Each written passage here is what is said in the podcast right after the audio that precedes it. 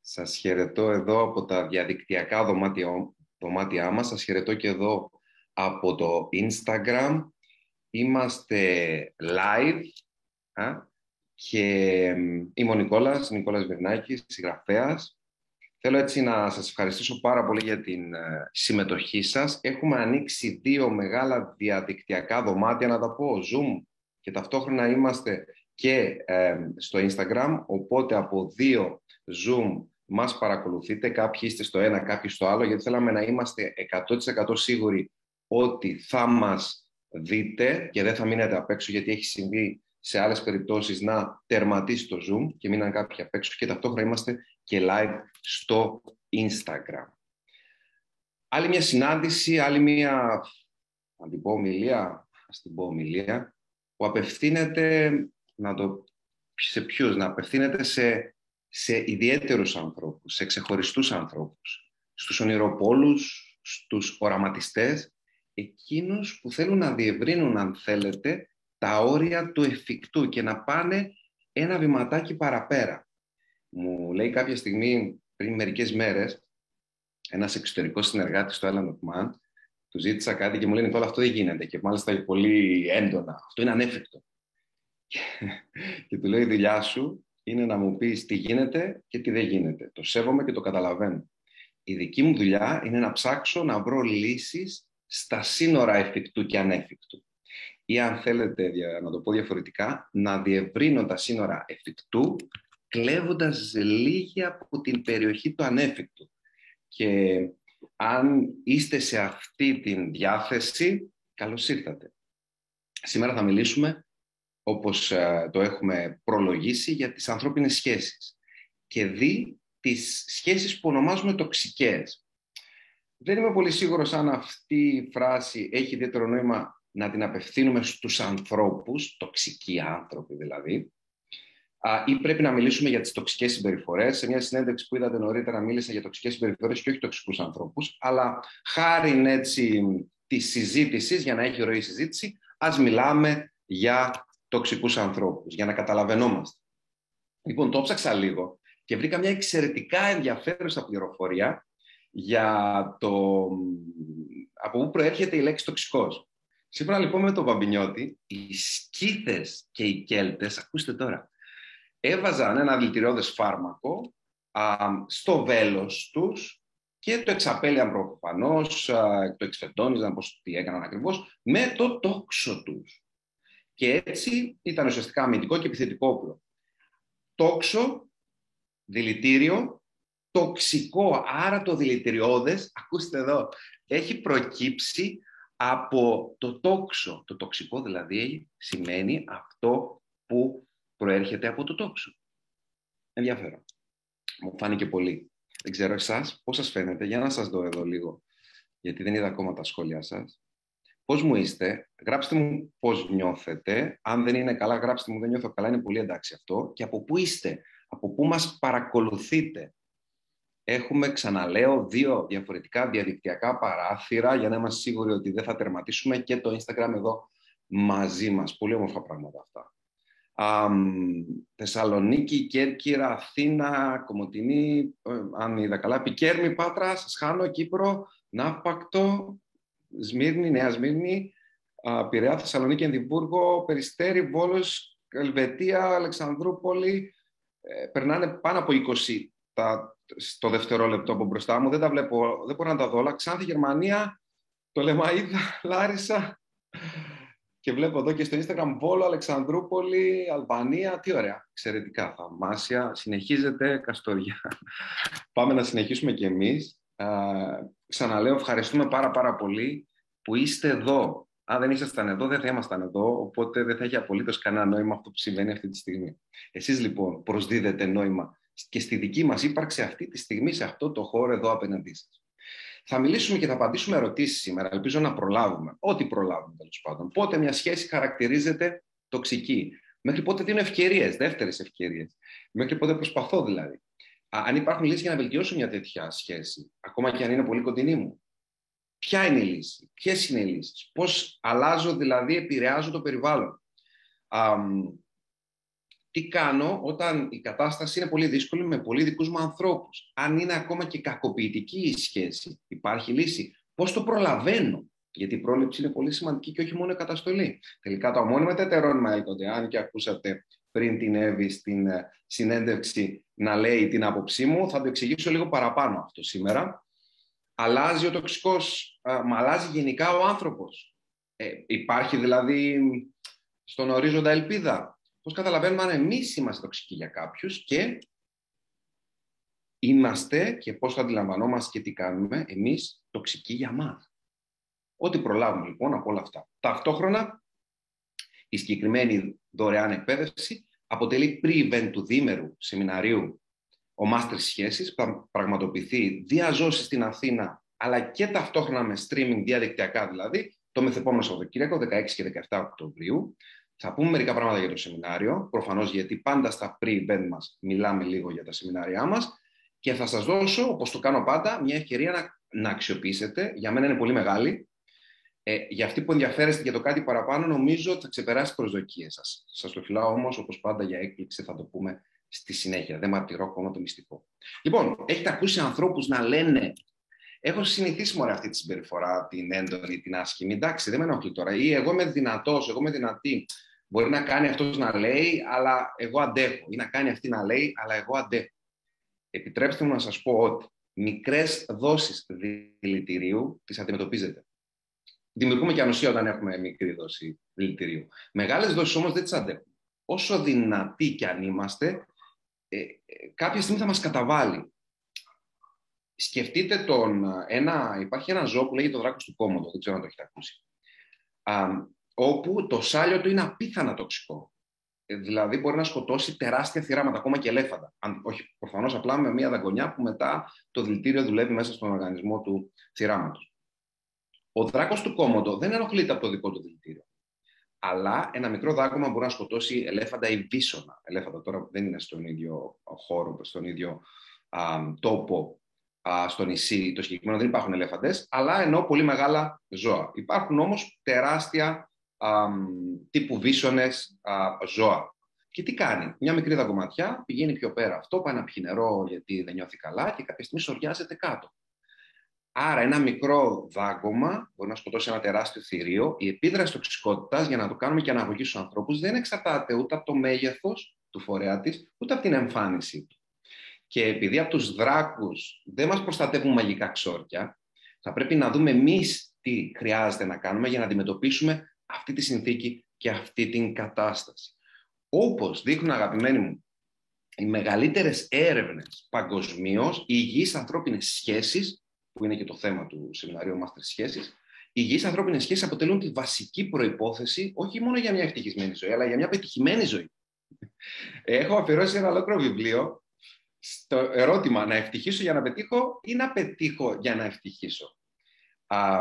και είναι προφανές ότι, ξαναλέω, οι ευτυχισμένοι άνθρωποι είναι και πιο πετυχημένοι οικονομικά και επαγγελματικά.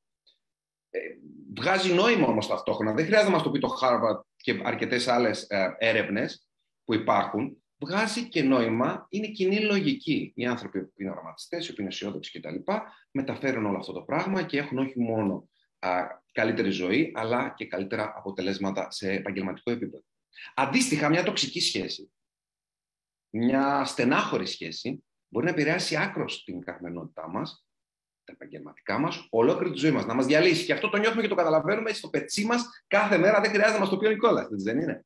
Πότε λοιπόν μια σχέση χαρακτηρίζεται τοξική, να ξεκινήσουμε από ένα ορισμό για να αρχίσουμε να καταλαβαίνουμε τι είναι αυτό το οποίο λέμε.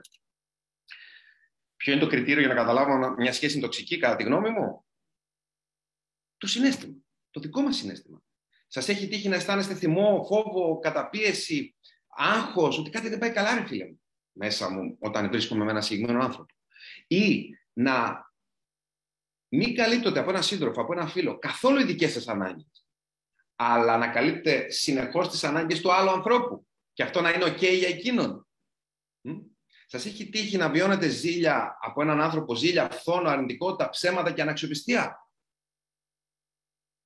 Σας έχει τύχει να σας ζητάει συνεχώς συγγνώμη ότι θα αλλάξω, θα αλλάξω, θα αλλάξω, θα αλλάξω και να γίνετε χειριστικό ουσιαστικά προσπαθώντας να κερδίσει χρόνο και ξανά τα ίδια και ξανά τα ίδια; Και τη φράση «συγγνώμη» σημαίνει «δεν το ξανακάνω», δεν έχει ιδέα, δεν την έχει ακούσει ποτέ ε, ή προσπαθώ να μην το ξανακάνω. Story of my life, βλέπω τυχαία τώρα κάποια μήνυμα. Ξέρετε, δεν, δεν πουλάμε να διαβάσω τα μηνύματά σας.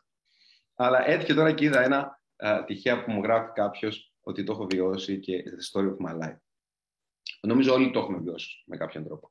Ένας άνθρωπος να είναι αφοριστικός και να σας προσβάλλει, να χρησιμοποιεί ε, χαρακτηρισμούς για εσά και να το κάνει αυτό συνεχώς. Και αυτή είναι η λέξη κλειδί, το συνεχώς. Δηλαδή, επειδή όλοι μας έχουμε υπάρξει τέτοιοι άνθρωποι, ενώ, όχι τέτοιοι άνθρωποι, όλοι έχουμε ε, κάποια στιγμή υιοθετήσει τέτοιες συμπεριφορές απέναντι σε άλλους, να είμαστε αρνητικοί, γκρινιάριδες, δύσκολοι κτλ. Άλλο αυτό και άλλο να είναι ένας άνθρωπος που μας το κάνει αυτό συνεχώς. Εκεί είναι που γίνεται τοξικός. Ε, και ταυτόχρονα μια καλή ένδειξη ότι ένας άνθρωπος μπορεί να λειτουργεί ε, τοξικά για εμάς είναι να έχει τη συλλογιστική ότι ξέρεις τι, εγώ έτσι είμαι, αν γουστάρεις και δεν αλλάζω.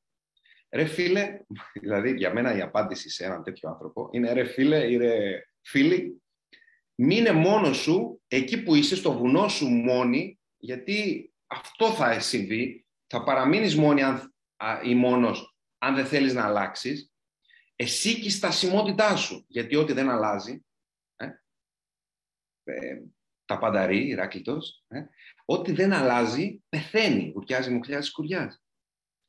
Άρα, ξέρω εγώ, μείνε μόνος εσύ με τη στασιμότητά σου και άσε μαμά, εμάς να προχωράμε παραπέρα. Πώς μπορούμε να τους αναγνωρίσουμε αυτούς τους ανθρώπους; Ξανά, το ίδιο ακριβώς. Από το πώς μας κάνουν να νιώθουμε. Αγαπημένοι μου, συνοδοιπόροι φίλοι, άνθρωποι στο νησί, αν μου το επιτρέπετε αυτό, σας νιώθω συνοραματιστές το συνέστημά μας είναι ο κριτής μας. Και τα συναισθήματα, ουσιαστικά σε δεύτερο επίπεδο, είναι μηνύματα. Μηνύματα ότι κάτι συμβαίνει που μου αρέσει, μηνύματα ότι κάτι συμβαίνει που δεν μ' αρέσει. Άρα λοιπόν, και εδώ θέλω να μείνω λίγο σε αυτό. Κρατήστε το εξής. Ότι η γλώσσα του σώματος λέει, μαρτυράει όσα επιμελώς κρυβεί η γλώσσα του στόματος. Δηλαδή, την ώρα που έρχεται κάποιος και δεν νιώθω καλά απέναντί του, μπορεί να γυρίσω και να πω με τη γλώσσα του στόματος, με τη συνειδητή διεργασία δηλαδή, αλλά μωρέ, δεν μου πει τίποτα άνθρωπος, μια χαρά είναι. Αυτό είναι συνειδητή διεργασία που το έκανα λόγο. Αλλά το άγχος στο στομάχι, το κόμπο στο στομάχι, το τρέμουλο, την αντριχίλα, το φόβο, τη δυσφορία, το σώμα μου, το νιώθει. Γιατί; Γιατί κάτι συνέβη, πήρα ως μήνυμα από τον άνθρωπο αυτό, το συνέστημά μου λοιπόν, να το πω διαφορετικά, η αλήθεια μέσα μου, το πραγματικό μου εγώ, προτιμώ την έννοια η αλήθεια μέσα μου, η αλήθεια μέσα μου αντέδρασε σε αυτό το μήνυμα που έλαβα και το φίλτραρα μέσα τις πέντε αισθήσεις μου και σωματοποίησα αυτό το συνέστημα και έγινα ανατριχίλα, άγχος ή κάτι άλλο και ε, σας έχει τύχει ποτέ να πείτε κάτι δεν πάει καλά με αυτό. Μου έχω ένα ένστικτο ή έχω μια έκτη αίσθηση. Τι ακριβώς είναι αυτή η έκτη αίσθηση; Η έκτη αίσθηση, αν θέλετε τη δική μου γνώμη, δεν είναι τίποτα άλλο παρά οι πέντε αισθήσει ενδυναμωμένες. Δηλαδή κάτι μου είπε, άρα άκουσα, το οποίο το αφουγκράστηκα σε ένα βαθύτερο επίπεδο. Κάτι είδα, το οποίο το συνέλαβα και το συνειδητοποίησα βαθύτερα. Κάτι μύρισα και δεν μου άρεσε. Κάτι άκουσα και πάλι ε, το συνέλαβα σε ένα πιο βαθύ επίπεδο και όλα αυτά Διαχειρίστηκα λοιπόν τις πέντε αισθήσεις και το, τα, με, τα μετέτρεψα σε έκτη αίσθηση. Να λοιπόν τι είναι αυτό που εννοούμε έκτη αίσθηση. Οι πέντε αισθήσεις είναι ενδυναμωμένε. Και μετά μπορεί να πω, έλα μου, εντάξει, μια χαρά είναι, αλλά άλλα λέει, λένε τα λόγια και άλλα λέει, λέει, λένε το, λέει το συνέστημα. Και πρέπει να το ακούω το συνέστημα, να ακούω το ένστικτο, να ακούω την έκτη αίσθηση. Δεν σημαίνει αυτό ότι πάντα πρέπει να την υπακούω. Να αφήνω χώρο και χρόνο.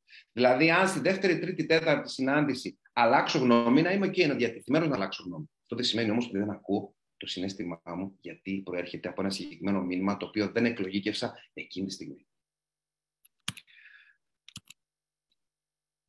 Πάμε λοιπόν στο, στην ίδια συλλογιστική ότι το κριτήριο βάσει των οποίων πρέπει να επιλέγω τους ανθρώπους που θα είμαι κοντά μου είναι πάλι το πώς θα με κάνουν να νιώθω. Αν θα με οθούν να γίνομαι καλύτερος, αν με κάνουν και νιώθω όμορφα. Και αυτά είναι πολύ λογικά πράγματα, νομίζω θα συμφωνήσουν. Τώρα, πιθανότατα κάποιος να με ρωτήσει πώς ξεχωρίζω αυτόν που αξίζει να είναι δίπλα μου; Υπάρχουν διάφοροι τρόποι, διάφορες ε, α, ιδέες και απόψεις που μπορούμε να καταθέσουμε για να απαντήσουμε αυτή την ερώτηση, α, αλλά επειδή δεν έχω χρόνο θα μιλήσω μόνο για ένα. Προσφέροντας.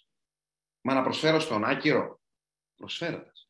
Μα σε έναν άνθρωπο που δεν ξέρω κτλ. Προσφέροντας. Δείτε κάτι.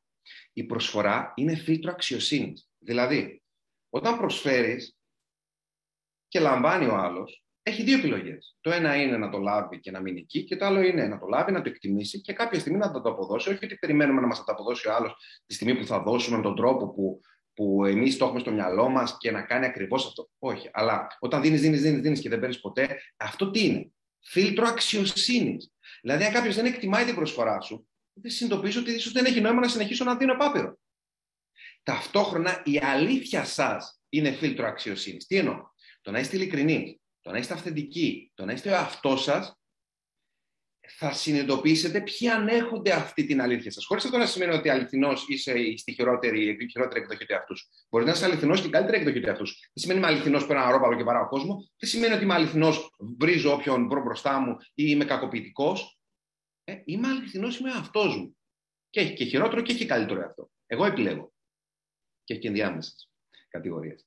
Άρα, αν κάποιος δεν ανέχεται την αλήθεια μου, δεν χρειάζεται, ρε παιδί μου, δεν και καλά να βρίσκεται δίπλα, δίπλα μου.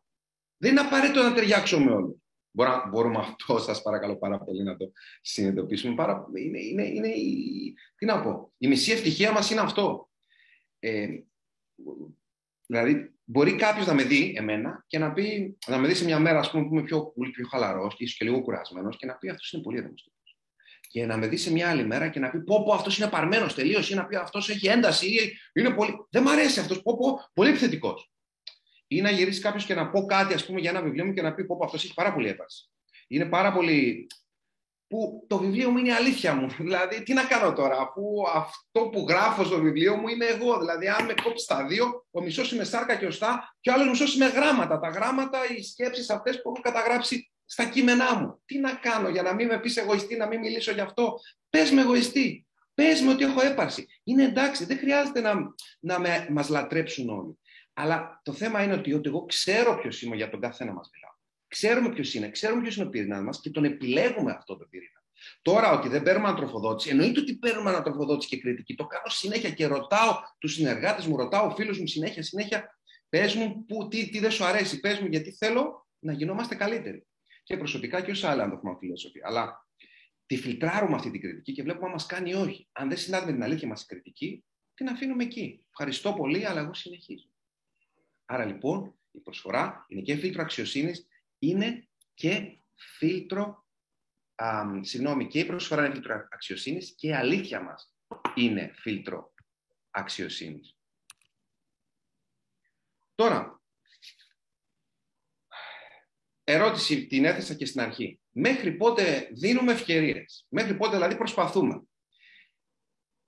Είναι ωραίο να δίνουμε δεύτερες ευκαιρίες. Και εμείς άλλωστε το ίδιο δεν θέλουμε. Θέλουμε ανθρώπους οι οποίοι θα μας δίνουν και εκείνοι δεύτερες ευκαιρίες. Σε περίπτωση γιατί δεν είμαστε άγιοι, δεν είμαστε τέλειοι. Οπότε είναι σημαντικό να δίνουμε και εμείς δεύτερες ευκαιρίες για να μπορούμε να τις ε, διεκδικούμε κιόλας. Μέχρι ποιο σημείο; Μέχρι του σημείου που τις δίνουμε εμείς τις δεύτερες ευκαιρίες και όχι ο άνθρωπος στον οποίο μετατραπήκαμε, όχι ο άνθρωπος στον οποίο μετατράπηκες, λόγω των πολλών ευκαιριών που έδωσες.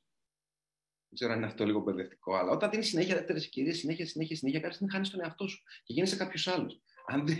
Οπότε κάποια στιγμή πρέπει να πεις: Φτάνει δεύτερες ευκαιρίες για να παραμείνω εγώ στη δική μου ισορροπία, να παραμείνω εγώ στο κέντρο μου, να παραμείνω εγώ μέσα ε, ε, να, να να κρατήσω την αυθεντικότητά μου. Άρα λοιπόν, πριν πάω να δώσω επόμενη ευκαιρία, πρέπει να αναρωτηθώ, έχει πλέον νόημα μια ακόμη προσπάθεια; Πόσες προσπάθειες έχω κάνει; Έχει νόημα, αν έχω κάνει πολλές προσπάθειες, να, και το νιώθετε αυτό καμιά φορά, ότι χτίζεται, χτίζεται, χτίζεται, γκρεμίζονται όλα και πρέπει να ξαναχτίζετε από την αρχή και κάνετε κύκλους γύρω από τον εαυτό σας και ουσιαστικά Πόσοι, πόσοι κύκλοι χρειάζονται για να δημιουργήσουν μια μουτζούρα, αν το σκεφτείτε, το έχει πάνω από δύο. Αλλά ας μην μείνουμε σε αυτό. Τρίτο, τέταρτο, πέμπτο, δέκατο κύκλο. Πολλοί κύκλοι, πολλές, πολύ μεγάλη μουτζούρα. Χτίζουμε τη μέρα και γκρεμίζεται το οικοδόμημα το βράδυ, όταν συνεχώς δίνουν ευκαιρίες και δεν βλέπω αλλαγή. Πόσο ψηλό θα γίνει ένα τέτοιο κτίριο; Μήπως πρέπει να επενδύσουμε σε ένα έργο το οποίο να έχει προδιαγραφές ουρανοξύστη; Και προφανώς είναι συμβολικό αυτό το οποίο λέω. Μιλάω για ανθρώπους. Κάθε φορά που δίνω μια επόμενη ευκαιρία, ε, χάνω την ευκαιρία να δώσω αυτή την ευκαιρία σε έναν άνθρωπο που πραγματικά το αξίζει πιθανότατα. Άρα πρέπει να, να, να συμφωνήσω πρώτα με τον εαυτό μου αν αξίζει ή όχι. Και δεύτερον, δίνω χρόνο, που ο χρόνος είναι πολύτιμος και ο χρόνος αυτός δεν επιστρέφεται. Και κρατήστε και κάτι ακόμα. Κάποιοι από εσάς, κάποιοι από εμάς έχουμε σταματήσει πια να δίνουμε δεύτερες ευκαιρίες. Ξέρετε τι δίνουμε, Δέκατες, εκατοστές, χιλιοστές. Πόσο πια, ξέρω εγώ. Α το αποφασίσει ο καθένας με τον εαυτό του. Τώρα, πώς μπορούμε να α, βελτιώσουμε μια τέτοια συνθήκη, αν υπάρχουν λύσεις και τι ακριβώς κάνουμε. Τώρα, θα, θα είμαι ειλικρινής, αγαπημένοι μου, είναι πολύ μεγάλο θέμα αυτό. Επειδή θέλω να, να, να πάμε σε διάφορες ερωτήσεις και να απαντήσουμε διάφορες ερωτήσεις, δεν θα, δεν θα κάτσω να αναλύσω τώρα όλα όσα α, θα μπορούσαμε να αναλύσουμε ή όλα όσα θα κάνουμε στο δίμερο σεμινάριο. Καλή ώρα με το καλό, για πρώτη φορά και διαζώσεις μετά από πολύ καιρό και διαδικτυακά φυσικά, για αυτούς δεν μπορούν να είναι διαζώσεις. Δεν μπορούμε να κάνουμε όλα όσα θα κάνουμε εκεί, γιατί εκεί θα μιλήσουμε για το εγώ μήνυμα, για ε, ενσυναίσθηση, για ενεργητική ακρόαση, για επίπεδα διαπραγμάτευσης, θα τα κάνουμε μέσα από workshop. Um, θα μιλήσουμε για τις 8 ανάγκες του ανθρώπου, όπου οι 8 ανάγκες του ανθρώπου, επιτρέψτε μου εδώ να το πω ότι σύμφωνα με την ε, κατηγοριοποίηση ε, αυτή, σύμφωνα με την φιλοσοφία του ανθρώπου στο νησί, των 8 αναγκών, είναι το θέμα του επόμενου βιβλίου μου. Ένα από τα θέματα. Είναι, είναι η βάση ουσιαστικά του επόμενου βιβλίου μου, γιατί οι ανάγκες είναι παντού. Όταν λέμε παντού, έχουν εφαρμογή σε όλες τις πτυχές ζωής μας. Στα, επαγγελματικά, επιτυχία, ευτυχία, λήψη αποφάσεων, ακόμα και αν ξέρει κάποιος ανάγκες και πώς να τις χειρίζεται, μπορεί να αυξήσει και αν είναι πολιτής και τις πωλήσεις του. Α, αναβολή, αναβλητικότητα. Όλα αυτά που σας είπα τώρα, ξέροντας κάποιος να, να χρησιμοποιεί τις 8 ανάγκες, ε, μπορεί να φτάσει σε υψηλότερα επίπεδα σε κάθε ένας από του τομείς που σας είπα αύξηση ηγετικής υπόστασης. Μιλάμε τώρα για πάρα, πάρα πολλούς τομείς. Ε, δεν είναι τυχαίο λοιπόν ότι ε, μελετώ αρκετά χρόνια και ήρθε η ώρα να βγει ένα βιβλίο επιτέλους με αυτές τις ε, 8 ανάγκες. Τώρα, όλα αυτά θα τα πούμε και στο σεμινάριο το δίμερο που σας λέω. Ε, είναι δύσκολο να τα αναλύσω τώρα, αλλά κρατήστε ότι οι 8 ανάγκες, οι ανάγκες μας γενικά, αν δεν τις ικανοποιούμε ε, είναι σαν να κρυώνουν και να πεινάνε τα παιδιά μας και δεν τους δίνουμε να φάνε και δεν τους, τα βοηθάμε να ζεσταθούν. Πώς θα νιώθουμε; Κενό, τύψεις, χάλια. Ε; Έτσι νιώθουμε όταν δεν ικανοποιούμε τις ανάγκες μας. Σαν να μην τρέφουμε και να μην δίνουμε νερό στα παιδιά μας.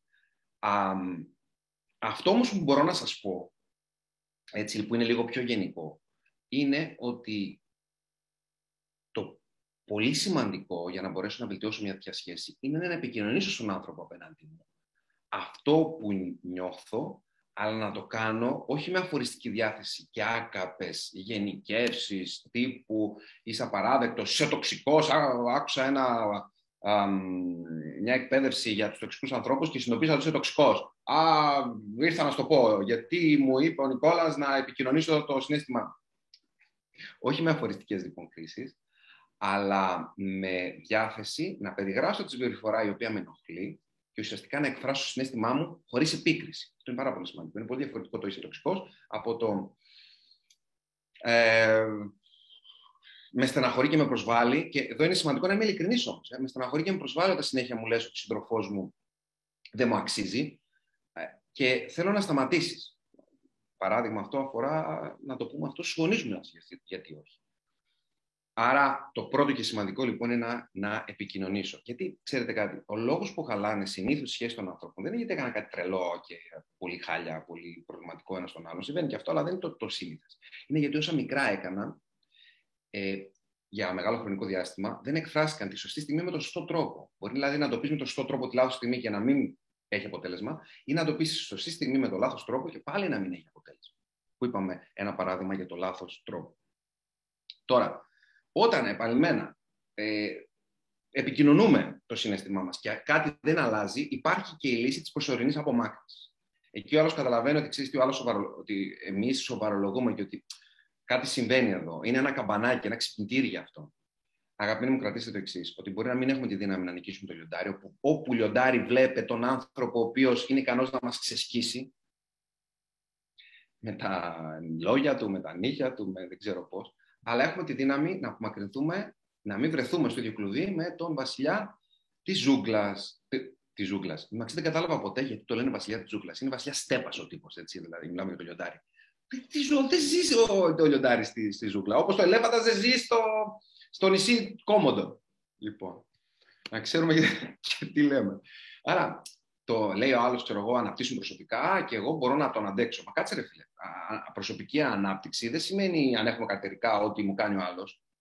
Η ίσα ίσα από τη στιγμή που αναπτύσσεται ένας άνθρωπος, που μελετάει, που εκπαιδεύεται, που δυναμώνει, δεν αφήνει έναν άλλο άνθρωπο εύκολα να τον αφισβητήσει, να τον εκμεταλλευτεί, να του φερθεί άσχημα. Και φυσικά προσωπική ανάπτυξη δεν σημαίνει ψεύτικη ευγένεια και ψευδέστηση ότι έλα όλα καλά, όλα καλά. Το είναι στροφοκαμιλισμός, έτσι. Ούτε φυσικά είναι όλα χάλια. Λοιπόν, συχνά τώρα, και εδώ θέλω να, αυτό που, αν κάτι σας μείνει, θέλω να είναι αυτό. Το, το περιγράφω και το αναλύω στο επόμενο βιβλίο μου αυτό, γιατί το θεωρώ πάρα πολύ όμορφο. Ε, σαν σκέψη και σαν ε, έννοια. Τι κάνουμε συχνά οι άνθρωποι; Διστάζουμε να θέσουμε τα όρια μας γιατί έχουμε μάθει να έτερο προσδιοριζόμαστε. Θα το πω σωστά αυτή τη φορά. Να έτερο προσδιοριζόμαστε. Όλο μαζί προσδιοριζόμαστε. Τι σημαίνει αυτό πρακτικά; Να ορίζουμε την αξία μας μέσα από τους συνανθρώπους μας. Μονάχα όμως ένας αυτόφωτος άνθρωπος μπορεί να βιώσει πραγματική ευτυχία. Στην προσπάθεια μας τι, να λουστούμε με το φως που πηγάζει από τους άλλους, Δηλαδή να μας αναγνωρίσουν για να νιώσουμε σημαντικοί, να μας πούν μπράβο για να νιώσουμε σημαντικοί, να μας επιλέξουν για να νιώσουμε σημαντικοί. Τι κάνουμε τη στιγμή εκείνη; Τους παραδίδουμε τα σκύπτρα της ύπαρξής μας. Τους διορίζουμε δυνάστες του συναισθηματικού μας κόσμου. Στέκει, βγάζει νόημα. Πότε αυτό προσδιοριζόμαστε. Όταν τα συναισθήματά μας πηγάζουν από τις δικές μας πράξεις και τις δικές μας σκέψεις και όχι από τον τρόπο που μας φέρεται κάποιος. Θα μου πείτε τώρα, μα ο άλλος Νικόλα μου δημιουργεί συναισθήματα. Πώς, τι μου μιλάς τώρα αυτό που ζωρισμό συναισθήματα που τα δημιουργώ εγώ; Ο άλλος μου δημιουργεί συναίσθημα, μου κάνει κάτι και θυμώνω. No, no, no, no, no, no, no, no. Δεν σου δημιουργεί ο άλλος συνέστημα. Ο άλλος κάνει πράξεις ή λέει λόγια που εσύ τα μετατρέπεις σε σκέψη τη σκέψη αυτή τη διαχειρίζει με έναν συγκεκριμένο τρόπο και προκαλείς εσύ το συνέστημα στον εαυτό σου. Γαμάτο. Θα σπάει αυτό. Γιατί αυτή είναι η αλήθεια. Είναι η σκέψη, ο, ο τρόπος που διαχειρίζεται τη σκέψη από το μήνυμα που εξέπεψε ο άλλος είναι που μπορεί να, να, να σκεφτείς και να πεις «Έλα μου, δεν τρέχει τίποτα, σιγά τώρα τι είπε». Και έχεις αντίστοιχο συνέστημα ή να πεις «Μα, τι είπε το άτομο, γαμούτο» και να θυμώσεις και να κάνεις πανικό. Άρα αυτό προσδιορίζουμε λοιπόν όταν, γιατί η σκέψη σηκώνει διαχείριση, αυτό προσδιορίζουμε όταν, μάλλον το πω διαφορετικά, όταν αυτό προσδιορίζομαι, αντιδρώ. Δεν παραδίδω τον εαυτό μου έρμεως κακές διαθέσεις του καθένα. Και δεν πέφτω στην παγίδα του. Δεν μεταμορφώνομαι σε αυτό που μου φέρεται άσχημα. Δεν αφήνω τον άνθρωπο που έχει τα, τις δυσκολίες, τα προβλήματά του, τα άγχη του, τα τραύματά του, τα παιδικά να με κάνει ό,τι θέλει.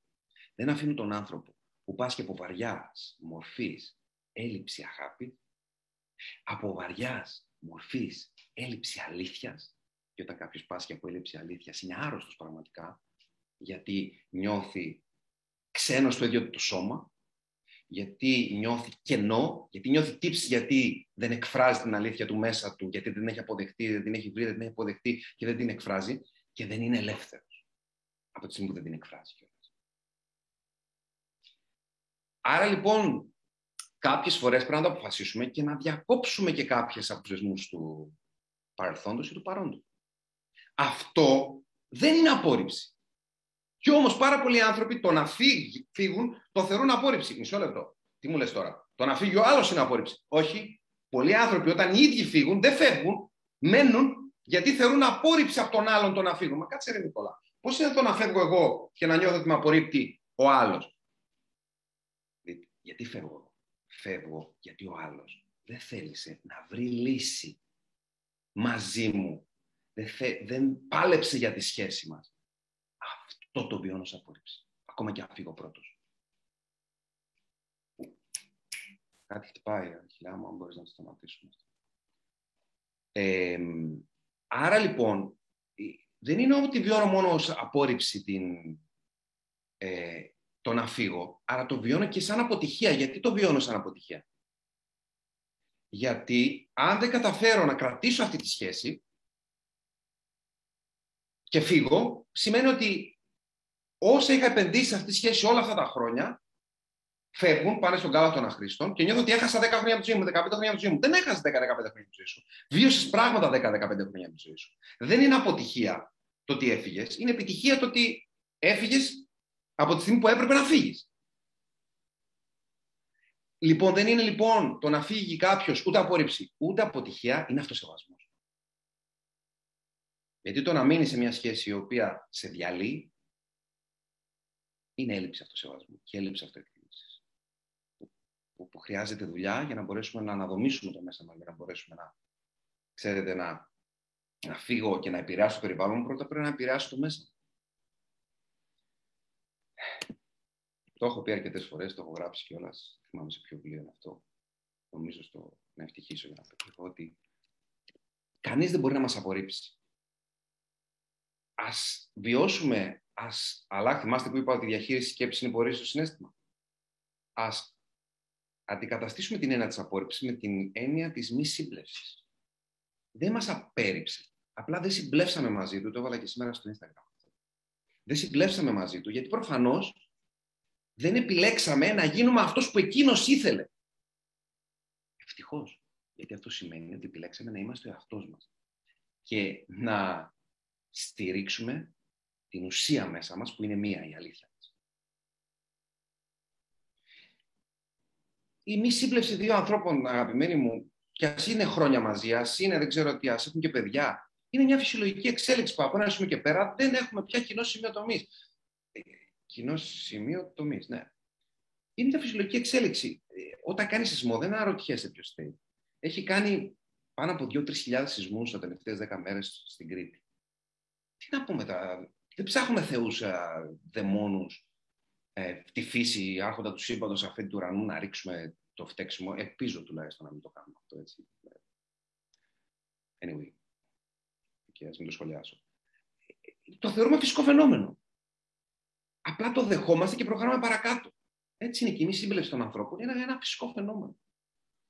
Και σας το λέω τώρα γιατί έχω βιώσει αυτό το πράγμα με τους σεισμούς και έχει γίνει πολύ, πολύ έντονο εδώ. Πάρα πολλοί χιλιάδες άνθρωποι έχουν χάσει τα σπίτια τους και μένουν σε κρεβάτια, σε ε, μεγάλες αίθουσες και σε σκηνές κτλ. Ε, είχαμε και εμείς ένα σπίτι το οποίο είχε ζημιές σε ένα χωριό πολύ πολύ κοντά στο κεφαλοχώρι που έγινε ο σεισμός ε, και μάλιστα ο άνθρωπος που χάθηκε, ο Ιάκωβος, ε, ο άνθρωπος αυτός που μπήκε στην, σε αυτή την ε, εκκλησία η οποία κατέρευσε, ήταν γνωστός μου. Ήμουνα στην κηδεία του προχθές. Δηλαδή, μια και με αναφέρθηκα στο σεισμό, είναι πολύ σπουδαίο να ό,τι μπορεί ο καθένα μας να κάνει για να βοηθήσουμε αυτούς τους ανθρώπους. Δεν ξέρω, επειδή δεν παρακολουθώ πολύ τηλεόραση, αν αναφέρεται, αλλά πραγματικά υπάρχει θέμα. Έχω γνωστούς που μένουν στου κουμπάρους τους, σκεφτείτε τώρα να βγει κάποιος. Να είναι κάποιος και να μην μπορεί να πάει σπίτι να κάνει ένα μπάνιο, να μην έχει πουθενά, να μην έχει τη δουλειά του γιατί ήταν ελεύθερος επαγγελματή και ένα μαγαζί και έχει διαλυθεί και το μαγαζί και το σπίτι του. Είναι επί ξύλου κρεμάμενος. Συνεχίζω. Ποια είναι η μεγαλύτερη απόρριψη όλων; Επιτρέψτε μου να σας πω, μια και μιλούσα για απόρριψη από τους άλλους. Να μην είσαι ο εαυτό σου για να γίνεις αποδεκτός από τους άλλους. Σκεφτείτε το εξής, και είναι κάτι που το κάνουν πάρα πολλοί άνθρωποι να μην είστε ο εαυτό σας για να σας αποδεκτούν οι άλλοι. Δηλαδή, με θες χαρούμενο, θα είμαι χαρούμενος. Με θες αισιόδοξο, θα είμαι αισιόδοξος. Με θέλεις cool, θα είμαι cool. Με θέλεις ευαίσθητο, θα είμαι ευαίσθητος. Με θέλεις, ξέρω τον τύπο που κρατάει α, τις αρχές του savoir vivre, θα είμαι, ξέρω εγώ, με το φουλάρι μου κτλ. Με θες κάπως θα είμαι όπως θέλεις. Άρα σκεφτείτε λοιπόν τέτοιους ανθρώπους που δεν είναι εαυτό τους για να τους αποδεχτούν οι άλλοι και τελικά δεν τους αποδέχονται ούτε οι άλλοι και χάνουν και τον εαυτό τους. Δηλαδή χάνουν και, χάνουμε και εμάς και τους άλλους. Και γιατί χάνουμε τους άλλους, Γιατί κανείς δεν θέλει ένα ψευδεπίγραφο, κανείς δεν θέλει ένα αντίγραφο, κανείς δεν θέλει ένα μη αυθεντικό άνθρωπο κοντά του. αργά ή γρήγορα, ο μη αυθεντικός τι κάνει, ε, αποκαλύπτεται. Τελικά τους, τους τοξικούς ανθρώπους, για να μιλήσουμε για αυτούς. Αποθηκεύστε το, λέει, σας παρακαλώ, δεν προλάβαμε την αρχή. Λοιπόν, μισό. Όσοι είστε στο Instagram, επιτρέψτε να σας το πω αυτό, και δεν έχετε προκύψει μέσα από το link που κάνει κάποιος εγγραφή για να το παρακολουθήσει στο Zoom. Κάντε μου τη χάρη, πηγαίνετε στο βιογραφικό μου, πατήστε το link, στο πρώτο πρώτο γράφει δωρεάν webinar τοξικές σχέσεις. Κάντε εγγραφή γιατί αν κάνετε εγγραφή θα μπορέσουμε αύριο, επειδή μαγνητοσκοπείτε, να, νομίζω δηλαδή ότι μαγνητοσκοπείτε, θα με ενημερώσουν εδώ οι συνεργάτες μου, ευχαριστώ Αχιλιά, να σας το στείλουμε σε email α, το βίντεο ώστε να μπορείτε να το παρακολουθήσετε. Αλλά το, όσοι είστε εδώ, παρακαλώ μείνετε εδώ, είναι πάρα πολύ σημαντικό να σας έχω εδώ απέναντί, μας, απέναντί μου. Λοιπόν, και ξαναλέω, α, ανοίξαμε, προτιμήσαμε να έχουμε λιγότερο κόσμο σε κάθε διαδικτυακό δωμάτιο και να είναι και το Instagram εδώ, που μιλάμε για πολλές εκατοντάδες ανθρώπους. Νομίζω ότι συνολικά σε όλα τα παράθυρα είμαστε πάνω από 1.500 ίσως. Μπορεί, μπορεί και παραπάνω. να ανοίξουμε περισσότερα παράθυρα για να είμαστε σίγουροι ότι δεν θα χάσετε ε, αυτή τη συνάντηση. Λοιπόν, τους τοξικούς λοιπόν πώς αντιμετωπίζουμε; Αν μιλήσουμε πραγματικά για τοξικούς, δεν τους αντιμετωπίζουμε. Τους γκρινιάριδες, τους ε, κυκλοθυμικού, τους δύσκολους, κυκλο, ο κυκλοθυμικού το είπα, τους τους, ε, ε, απαιτητικούς πολύ. Αυτούς τους ε, τους, ε, αντιμετωπίζεις. Σου δίνουν περιθώρια. Από τη στιγμή που έχεις φτάσει να πεις σε έναν άνθρωπο τοξικό τέλος. Τέλειωσε. Ξεχάστε το. Δεν έχει γύρισμό. Τουλάχιστον έτσι πως το έχω στο, στο κεφάλι μου. Και ας πάμε πάλι στο συμβολισμό με το κλουβί και το λιοντάρι. Είμαστε μέσα στο κλουβί, μας κατασπαράζει. Καταφέρουμε όμως και ε, να επιζήσουμε, βγαίνουμε έξω, αλλά πάλι μετά από λίγο καιρό, δεν έλα μωρέ το λιονταράκι μου, το καλό, το αγαπημένο κάτι. Ε, θα το έχει μετανιώσει. Έλα μωρέ, καλό είναι, έχουμε ζήσει τόσα μαζί. Πάζουμε το χέρι μέσα, χαϊδεύουμε το λιονταράκι, παπ, μας αρπάζει το χέρι, μας το ξεσκίζει, λιγότερη ζημιά, πάλι ζημιά. Λιγότερη ζημιά πριν που μας, μας έκδερνε από πάνω κάτω, πάλι ζημιά όμως γιατί χάσαμε το χέρι μας. Άρα τι κάνουμε εμείς. Πάμε δύο-τρία μέτρα πιο πέρα. Λέμε εδώ δεν μ' αγγίζει. Πάλι όμως τι κάνουμε; Ακούμε τους βρυχισμούς του αγριοθυρίου. Συμβολισμός είναι αυτός. Τι σημαίνει η βρυχηθμή του αγριοθυρίου. Δηλαδή, ακούω. Συνεχίζω να απαντάω το τηλέφωνο. Πότε, πότε να βρίσκομαι. Αναρωτιέμαι τι κάνει και είμαι συνεχώς σε μια συλλογιστική. Παίρνω το φίλο να ρωτήσει το φίλο το αυτόν και τι κάνει. Που εντάξει είναι και ανθρώπινο αυτό, αλλά όταν συνεχίζω να έχω επαφή με κάποιον τρόπο, ε, πολλές φορές ξανακυλάω, όπως, όπως αν πάρει κάποιος, αν κάνει κάποιος ένα τσιγάρο, ενώ το έχει κόψει 10 χρόνια, μετά ξεκινάει ακριβώς, ξεκινάει πάλι κανονικά και κάνει πακέτα. άρα κάποιοι πρέπει να καταλάβουν, πρέπει να απομακρυνθώ τόσο όσο χρειάζεται, που να μην μπω στη δικασία πια άλλο να υπάρχει, να έχω αυτή τη σύνδεση, να μην ακούω τους βρυχισμούς του θύρου. Και κάποιες φορές αυτό πρέπει να το κάνω, τουλάχιστον την πρώτη απομακρύνση και με τους πολύ δικού μου ανθρώπους. Θα μου πει κάποιος, εγώ έχω γονιό, αδερφό ή στο χώρο εργασίας μου, ο διευθυντής μου. Γιατί αυτοί δεν είναι άνθρωποι. Δηλαδή εκεί στο χώρο εργασίας σου να ανέχεσαι να είσαι 10, 20, 30 χρόνια σε ένα απίθανα τοξικό περιβάλλον. Γιατί, γιατί έχεις μάθει ή σου έχουν πει ή έχεις πιστεί ότι είναι δύσκολο τη σήμερα ημέρα να βρούμε δουλειά και εδώ που είμαστε τώρα, ας κάτσουμε εκεί και ας μην κουνάμε ρούπι. Γιατί, ρε, γιατί, γιατί δεν το καταλαβαίνω. Δηλαδή, θα μου πεις τώρα εσύ τι μας λες. Θα σας πω ότι έχω φύγει από δουλειέ, αλλά δεν σας προτείνω να φύγετε από δουλειέ.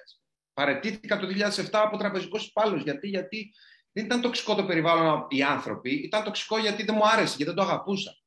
Αλλά μπορεί να ζητήσεις μετάταξη, ας πούμε, αν είσαι στο δημόσιο. Ή να, να πας σε ένα άλλο περιβάλλον, αλλά αν δεν υπάρχει καμία άλλη λύση και αν έχεις κάνει όλα τα άλλα που είπαμε πριν, επικοινώνησες ε, και τα λοιπά, ε, ζήτησες βοήθεια από κάποιον άλλο να μιλήσεις σε αυτόν που σε δυσκολεύει και το καθεξής αλλά ακόμα και αν είναι δικός μας άνθρωπος, πρέπει να μπούμε σε μια διαδικασία να, να... Ξέρετε κάτι, είναι προτιμότερο να αγαπάς από μακριά παρά να γίνεται η αγάπη σου ή του φιλιά. Το μακριά και αγαπημένη που λέει ο λαός, καμιά φορά είναι η μόνη λύση. Όταν είναι η μόνη λύση, δεν έχουμε άλλη λύση παρά να αρπάξουμε τη μόνη λύση. Λοιπόν, η, η ερώτηση τώρα εδώ είναι πώς το προλαβαίνεις. Πριν σας πω πώς το προλαβαίνεις, δηλαδή δεν είμαστε πια σε μια τοξική σχέση, αλλά τι κάνουμε για να μην φτάσουμε ε, σε μια τέτοια σχέση; Να συνδεθούμε με ένα τέτοιο άνθρωπο. Που για μας είναι τοξικός. Προσέξτε, μπορεί για άλλο να μην είναι. Μπορεί να μην είναι τοξικός ο άνθρωπος. Μπορεί απλά για μας να είναι τοξικός. Και για κάποιον άλλο να είναι ο άνθρωπος της ζωής του. Ε. Λοιπόν, θα σας μιλήσω λίγο για μένα, για τον μικρό Νικόλα. Τον, μικρόλα, τον, τον Μικρόλα, δηλαδή τον μικρό Νικόλα, είναι το νέο μου παρατσούκλι αυτό, ο Μικρόλας. Δεν ξέρω, ε, στην Κρήτη το, τους, τους Νικόλες καμιά φορά τους λέγαμε κοκόλες. Εσείς, ε; ε κοκόλα! λοιπόν, όταν ήμουν πω μικρούλης, γινόταν κάτι και απλά το δεχόμουν. Δηλαδή, γιατί αυτό που συνέβαινε το θεωρούσα απλά φυσιολογικό. Έτσι νόμιζα. Ότι το άγιστο φαγητό είναι άγιστο γιατί είναι άγιστο. Δεν, δεν έχει βελτίωση και το τρώγα. Έτσι ήταν τα φαγητά, σκεφτόμουν ε, πήγαινα σε ένα καφέ που δεν μου άρεσε να κάτσω και ε, καθόμουν. Δεν μου άρεσε, συνειδητοποίησα εκείνη τη στιγμή δεν μου άρεσε, αλλά λέω τώρα που έκατσε.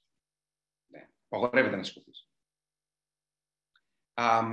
Βρισκόμαστε σε μια παρέα που συνειδητοποίησα ότι δεν μου αρέσει καθόλου. Ε, τώρα πρέπει να περιμένουμε να φύγουν αυτοί για να φύγουμε κι εμείς. Υπέμενα μέχρι τελικής πτώσης. Ε, ακόμα και σε δουλειές που δεν μου άρεσαν, ε, είχα τη συλλογιστική, ξέρεις τι, άλλο βιοπορισμό και άλλο διασκέδαση. Κι όμως δεν είναι. Μπορείς να χαίρεσαι και να αγαπάς τη δουλειά σου. Ή ήμουνα σε μια σχέση συντροφική και από αυτές που ονομάζουμε δύσκολες και προβληματικές και όσο δεν τα κατάφερνα να αλλάξω τη συνθήκη αυτή, τόσο θύμωνα με τη σύντροφη. Μα στην ουσία θύμωνα με τον εαυτό μου, που δεν μπορούσα να το αλλάξω να αλλάξω τον άνθρωπο που είχα απέναντί μου. Έτσι νόμιζα ότι πρέπει να αλλάξει ο άλλος για να βελτιωθεί η σχέση. Λες και είναι λάμπα ο άλλος. Να τον αλλάξω επειδή τρεμοσβήνει ή σιγοσβήνει ή τρεμοπαίζει ή επειδή κάηκε, να αλλάξω τη λάμπα. Τι είναι οι άνθρωποι; Τι είναι; Είναι λάμπες. Και για ποιο λόγο μου συνέβαιναν όλα αυτά; Ο, ο, ο, ο κυριότερος λόγος είναι ότι δεν ήξερα τι μου άρεσε και ακόμα και να ήξερα δεν διεκδικούσα το να το αλλάξω. Πόσο μάλλον να έμπαινα στη διαδικασία να σκεφτώ τι μου αρέσει και να το διεκδικήσω. Αν όταν δεν αλλάζει αυτό που δεν σου αρέσει, πώς θα διεκδικήσεις αυτό που σου αρέσει; Και πίστευα ότι αυτό μου αξίζει. Αυτό που βιώνω, ακριβώς αυτό μου αξίζει. Ξέρετε, είναι πολύ μεγάλο πράγμα να έχεις έρθει επαφή με την αλήθεια σου. Άρα τι ξέρεις, τι θέλεις, τι δεν θέλεις. Να, να το αντιληφθείς όλο αυτό. Και όσο μεγαλώνουμε, τόσο μεγαλύτερη είναι η απέτηση να συνδεθούμε με την αλήθεια και ακόμα μεγαλύτερη ανάγκη να εκφράσεις την αλήθεια σου. Τότε μόνο μπορείς να αποκαλείς ελεύθερος. Όταν την έχεις βρει, την έχεις αποδεχτεί και μπορείς να την εκφράσεις όμως.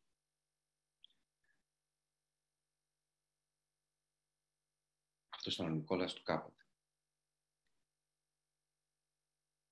Πώς λοιπόν προλαβαίνεις όλη αυτή την κατάσταση; Μαθαίνεις τι θέλεις, τι δεν θέλεις, το ψάχνεις, ποιος σου κάνει κακό, σκάβεις για να το βρεις, μαθαίνεις, τολμάς, δεν κολώνεις ρε παιδί μου. Γιατί, γιατί μιλάμε για τη ζωή σου, τη ζωή μου, τη ζωή μας.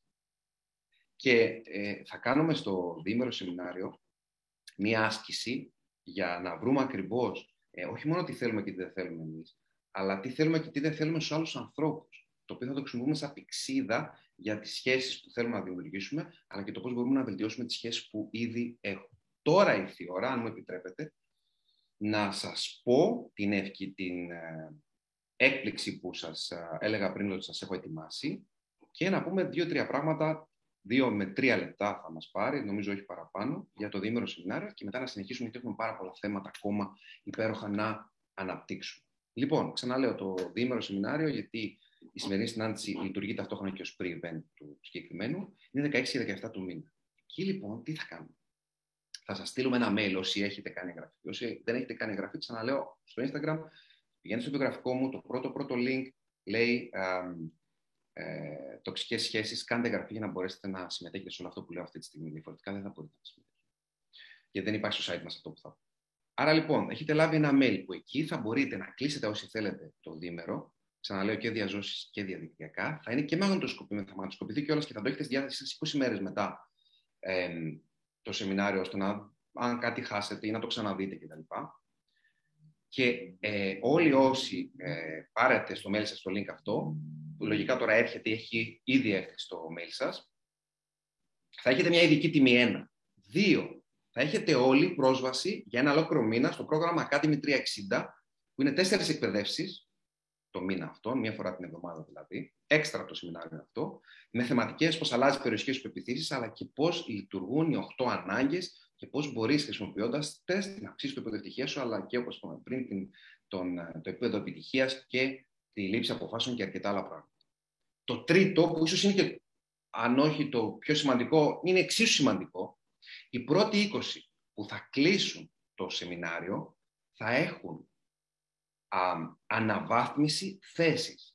Θα το κλείσουν και θα μας στείλουν ένα reply, reply με την διαδικασία την οποία έκαναν, ώστε να μας δείξουν για να ξέρουμε εμείς ότι είναι μέσα στους πρώτους 20. Δηλαδή, τι είναι αναβάθμιση θέσης; Αυτό είναι πάρα πολύ σπουδαίο. Ακούστε. Όσοι κλείσουν το General, αναβαθμίζονται αυτόματα σε Diamond. Τι σημαίνει Diamond? Πρόσβαση στο άλλο να το πούμε Master Mind και Mentoring πρόγραμμα, ένα online group όπου είναι μια κλειστή ομάδα ανθρώπων, συνοραματιστές, όπου προτεραιότητα δίνεται σε εκείνους και όχι στον εκπαιδευτή, μιλάνε εκείνοι στο 90% της συνάντησης, είναι βιωματικό, μιλάνε και εκφράζουν εκείνοι αυτά που θεωρούν σημαντικά, όσο τους σχολεύουν, όσοι επιθυμούν να κατακτήσουν και όλοι οι υπόλοιποι στην ομάδα ψάχνουν να βρουν λύσεις στα δικά τους θέματα και ο ένας βοηθάει τον άλλον. Και ο εκπαιδευτής απλά συντονίζει. Πάρα πολύ σπουδαίο, εξαιρετικά επιδραστικό, με πολύ δυνατά αποτελέσματα για αυτούς που συμμετέχουν σε αυτά τα, α, τα groups, που είναι καινούργια groups για μας. Τώρα, Όσοι κλείσουν Diamond, α, και ταυτόχρονα με θέσεις κοντά στη σκηνή για όσους έχουν διαζώσεις. Όσοι κλείσουν Diamond θα αναβαθμιστούν αυτόματα σε VIP. Τι σημαίνει VIP? Τι δεν σημαίνει VIP. Σημαίνει πρόσβαση σε ένα δικό μου training, 4 ώρες βίντεο, τα βήματα που οδηγούν στην ευτυχία. Σημαίνει ένα βιβλίο δικό μου από τα τρία υπάρχοντα, όχι το καινούριο, όποιο θέλετε της επιλογής σας. Θα το αποστείλουμε σε Ελλάδα ή Κύπρο. Σημαίνει θέση στις πρώτες σειρές, όχι απλά κοντά σκηνή. Σημαίνει για αυτούς που θα το παρακολουθήσουν διαζώσεις και σημαίνει γεύμα μαζί μου στο διάλειμμα του σεμιναρίου, πάλι αυτό ισχύει για όσους το παρακολουθήσουν διαζώσεις. Και δείτε τώρα, επειδή δεν έχουμε άλλο αυτό στο VIP, έχουμε General Diamond VIP. General θα γίνουν Diamond και Diamond θα γίνουν VIP. Δείτε όμως, όσοι κλείσουν το VIP θα αναβαθμιστούν αυτόματα σε Platinum VIP, το οποίο δεν υπάρχει, αλλά το δημιουργούμε εμείς για εσάς. Ό,τι αυτό έχει, ό,τι έχει το VIP, συν τηλεφωνική επικοινωνία μαζί μου, για να, ώστε να συζητήσουμε όποιο θέμα σας απασχολεί, πρόβλημα ή στόχο ή οτιδήποτε, αυτό δεν το κάνουμε συνήθως γιατί δεν έχω χρόνο να το κάνω, αλλά αυτή τη φορά στους VIP που θα αναβαθμιστούν σε Platinum VIP θα μιλήσω εγώ προσωπικά μαζί τους και 300 ευρώ επιταγή για τα προγράμματα εκπαίδευσης εκπαιδευτών για αυτούς που θέλουν να μπουν σε δικασία να α, μάθουν πώς να αγγίζουν ψυχές και να επηρεάζουν θετικά άλλους ανθρώπους. Ταυτόχρονα, το τελευταίο είναι που σας λέω, θα έχουμε, και αυτό είναι ενημέρωση, ένα καλεσμένο έκπληξη, που προφανώς αφού είναι έκπληξη δεν μπορείτε να σας πω ποιος είναι. Α, αυτό θα το μάθετε όλοι εκείνη τη μέρα. Ποιος είναι. Ε, είναι απίθανο. Είναι πολύ δυνατό αυτό το οποίο σας λέω. Ξαναλέω, οι πρώτοι 20 θα πάρουν τις αναβαθμίσεις, όλοι οι υπόλοιποι θα πάρουν τα άλλα δύο που ανέφερα πριν. Κλείνω την παρένθεση για το διήμερο που ε, έπεται και έρχεται και πάμε να συνεχίσουμε στο πώς το προλαβαίνεις. Πώς προλαβαίνεις, πώς καταλαβαίνεις, ε, λέγαμε πριν τι θέλεις, τι δεν θέλεις. Προφανώς έχεις κάποια κριτήρια τα οποία είναι και λογικά. Δεν σημαίνει ότι επειδή ερωτευτήκαμε ε, που όταν ερωτεύεσαι, και αυτό είναι επιστήμη που λέω αυτή τη στιγμή, δεν είναι θεωρία δική μου, αναστέλλονται λογικές λειτουργίες. Αυτό όμως δεν σκέφτομαι λογικά. Δεν σημαίνει ότι πρέπει να πάρω μια απόφαση ζωής, να κάνω τρία παιδιά με τον άνθρωπο που ερωτεύτηκα και να δώσω όρκους αιώνε πίστης επειδή ερωτεύτηκα. Δεν υπάρχει κανένας λόγος. Μπορεί απλά να είμαι σε σχέση, να κάνω σεξ μαζί του, μαζί της, να κάνουμε έρωτα, δηλαδή να βιώνουμε, να ταξιδεύουμε. Δεν χρειάζεται να, να, να, να παντρευόμαστε όποιον ερωτευόμαστε ή να ε, είμαστε σε αυτό ή να κάνουμε. Αν το έχεις κάνει, είναι εντάξει, πάμε να βρούμε λύσεις. Αλλά για αυτούς που θέλει και λογικά κριτήρια, όχι μόνο παράλογα, ε, είτε αυτό αφορά την. Ε, ή ενθουσιάστηκα, ας πούμε, είναι κάποιος εργοδότη και κάνει μια συνέντευξη με κάποιον και ενθουσιάζεται, ας πούμε, σε πρώτο. Δες και άλλους. Πιο λογικά κριτήρια, όχι μόνο ενθουσιασμός και παρόρμηση της στιγμής. Τώρα, πάμε να απαντήσουμε σε μια άλλη ερώτηση, η οποία είναι η εξής γιατί μας ελκύουν τόσοι διαφορετικοί άνθρωποι, ή, τόσοι, οι πολύ διαφορετικοί άνθρωποι από εμάς. που εδώ είναι και τα ετερόνυμα με τα ομόνια.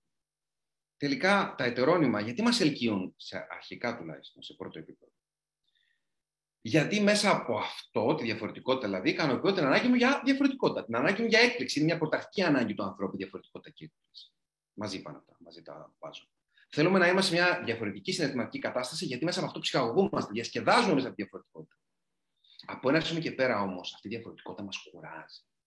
Στην αρχή είναι θελτική, συνέχεια είναι αποκρουστική. Γιατί; Στους άλλους ψάχνουμε αποδοχή, ενσυναίσθηση, κατανόηση. Όταν έχουμε απέναντί μας ένα ολότελα διαφορετικό στα θεμελιώδη άνθρωπο, δύσκολα μπορεί να μπει στη θέση μας, δύσκολα μπορεί να μας συναισθανθεί, να μας αποδεχτεί, να μας καταλάβει πραγματικά. Ή, άρα να μας αγαπήσει. Πώς θα μας αγαπήσει αν δεν μας κατανοεί και δεν μας συναισθάνεται, δεν είναι; Α, μην ακούτε λοιπόν το, τα ετερόνυμα ένικοτε. Επειδή τώρα το, λέει, το λένε πολλοί σημαίνει κάτι, δεν σημαίνει τίποτα απολύτως. Πάρα πολλά από αυτά που λένε πολλοί είναι παπαριές. Και κάποια από αυτά που λένε πολλοί είναι εξαιρετικά.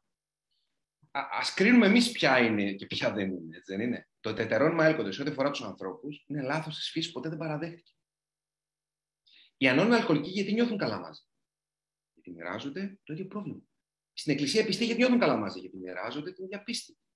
Σε μια ομάδα, οι άνθρωποι που είναι οι οπαδοί, γιατί νιώθουν καλά μαζί, γιατί μοιράζονται το ίδιο πάθος. Μπορεί ένας φασίστας να κάνει χωριό με μια φιλιρινίστρια; Γίνεται. Μπορεί ένας άνθρωπος που θέλει οικογένεια να κάνει χωριό με έναν άνθρωπο που δεν θέλει οικογένεια; Άρα στα, στα, στα, στον πυρήνα, στα θεμελιώδη, στα θεμέλια, στα θεμέλια, θεμέλια, θεμέλια.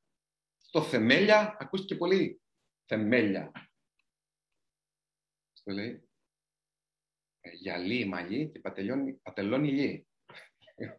Όταν ήμασταν μικροί. Λοιπόν, στα θεμέλια λοιπόν, πρέπει να υπάρχει σύνδεση. στα παρακλάδια η διαφορετικότητα είναι ωραία και μάλιστα είναι και επιθυμητή, δηλαδή βοηθάει να συμπληρώνει ένας τον άλλο. Σε έναν, σε έναν αρέσει να μαγειρεύει, στο άλλο να κάνει μαστορέματα. Συμπληρώνουμε. Στο ένα ακούει jazz, στο άλλο να ακούει, ξέρω εγώ, pop. Εντάξει, μια χαρά. Ο ένας ασχολείται με τα οικονομικά, ο άλλος ασχολείται με τα ψώνια. Ο ένας με τα έσοδα, ο άλλος με τα έξοδα. Ε, εντάξει, αστειάκι λίγο κρύο αυτό, το παραδέχομαι. Αλλά αντιλαμβάνεστε εννοώ. Εκεί είναι οκ. Στα θεμέλια, στα θεμέλια, και όχι στα θεμέλια. Τι λέω. Λοιπόν, είναι, είναι στα, στα θεμέλια λοιπόν πρέπει να υπάρχει. Στην, ε, στα παρακλάδια είναι ok να υπάρχει διαφορετικότητα. Διαφορετικά, αυτό που θα συμβεί είναι θα αρχίσουν να μάχονται, να μαλώνουν. Κάποια στιγμή θα κουραστούν να μαλώνουν και θα έρθει αποξένωση. Θα γίνουν ξένοι στο ίδιο σπίτι, στον ίδιο χώρο εργασίας, δεν ξέρω τι. Μέχρι να έρθει η οριστική λύση, δηλαδή ο χωρισμός, ή να βιώνουν συνεχώς ένα απίθανα και απίθμενα τοξικό περιβάλλον. Και ε, στο δίμερο θα, θα, θα, δουλέψουμε μαζί για το ποια είναι τα θεμελιώδη, ποια είναι τα παρακλάδια, αν τα ξεχωρίσουμε για μας και να δούμε με τους άλλους μπορούμε να φέρουμε κοντά μας. Όταν λοιπόν ε, κρατήστε το εξής. Βρισκόμαστε σε μια συνθήκη με έναν άνθρωπο που έχουμε κοινά και βρισκόμαστε μαζί. Και τα λέμε ωραία και ε, συνάπτουμε μια σχέση. Όποια σχέση. Και περνάει τα χρόνια και ο καιρός. Και εμείς ασχολούμαστε, δουλεύουμε με τον εαυτό μας, μελετάμε, εκπαιδευόμαστε, παρακολουθούμε ε, σεμινάρια, μελετάμε βιβλία, κάνουμε ψυχοθεραπεία, ό,τι κάνει ο καθένας τέλος πάντων. Και δουλεύουμε τον εαυτό μας. Και ο άλλος παραμένει στάσιμος. Δείτε τι συμβαίνει. Αρχίζει και υπάρχει μια ανισορροπία. Και εκεί αυτό που συμβαίνει αρκετές φορές είναι ο άλλος νιώθει περίεργα. Τι νιώθει, γινόμαστε για εκείνον το ξυπνητήρι ανεπάρκειάς σου.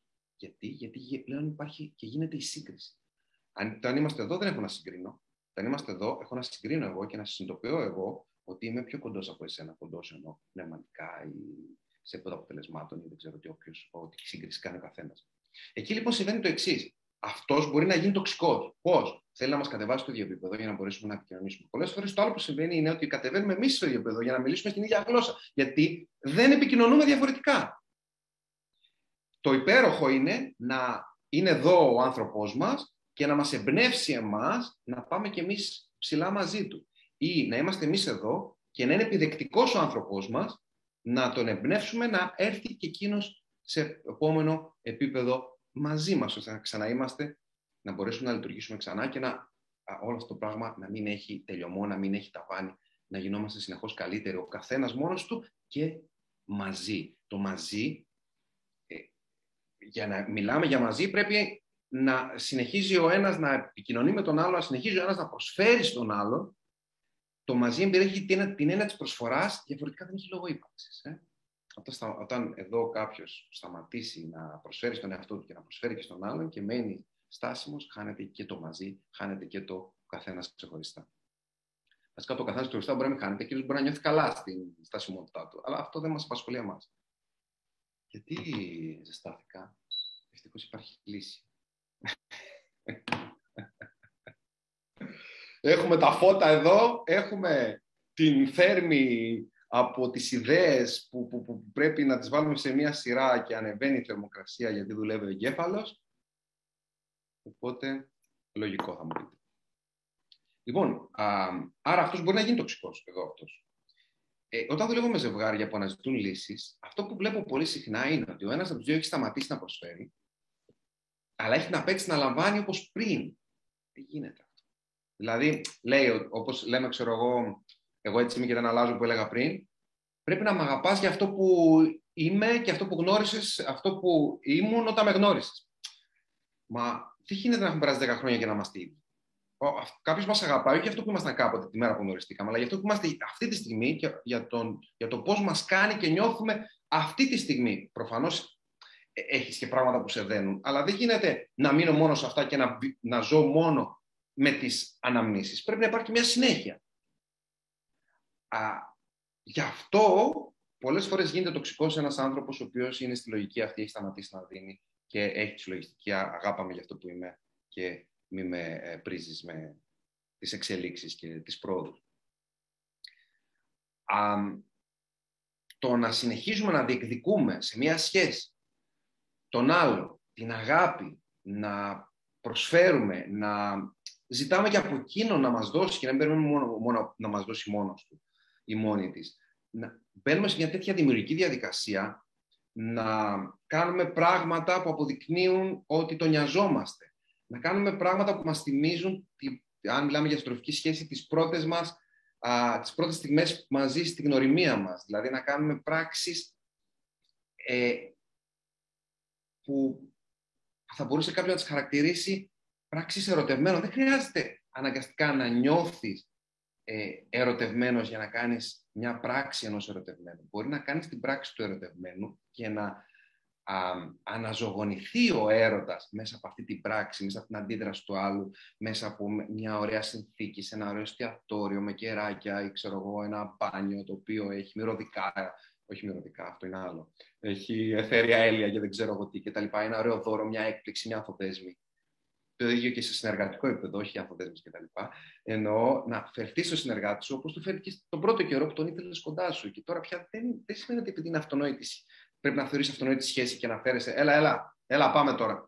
Ξέρετε, το, το, το δέντρο μιας σχέσης ή το δέντρο της αγάπης πρέπει να το, λιπέ, να το λιπάνουμε και να το ποτίζουμε συνεχώς, κάθε μέρα. Και διαφορετικά.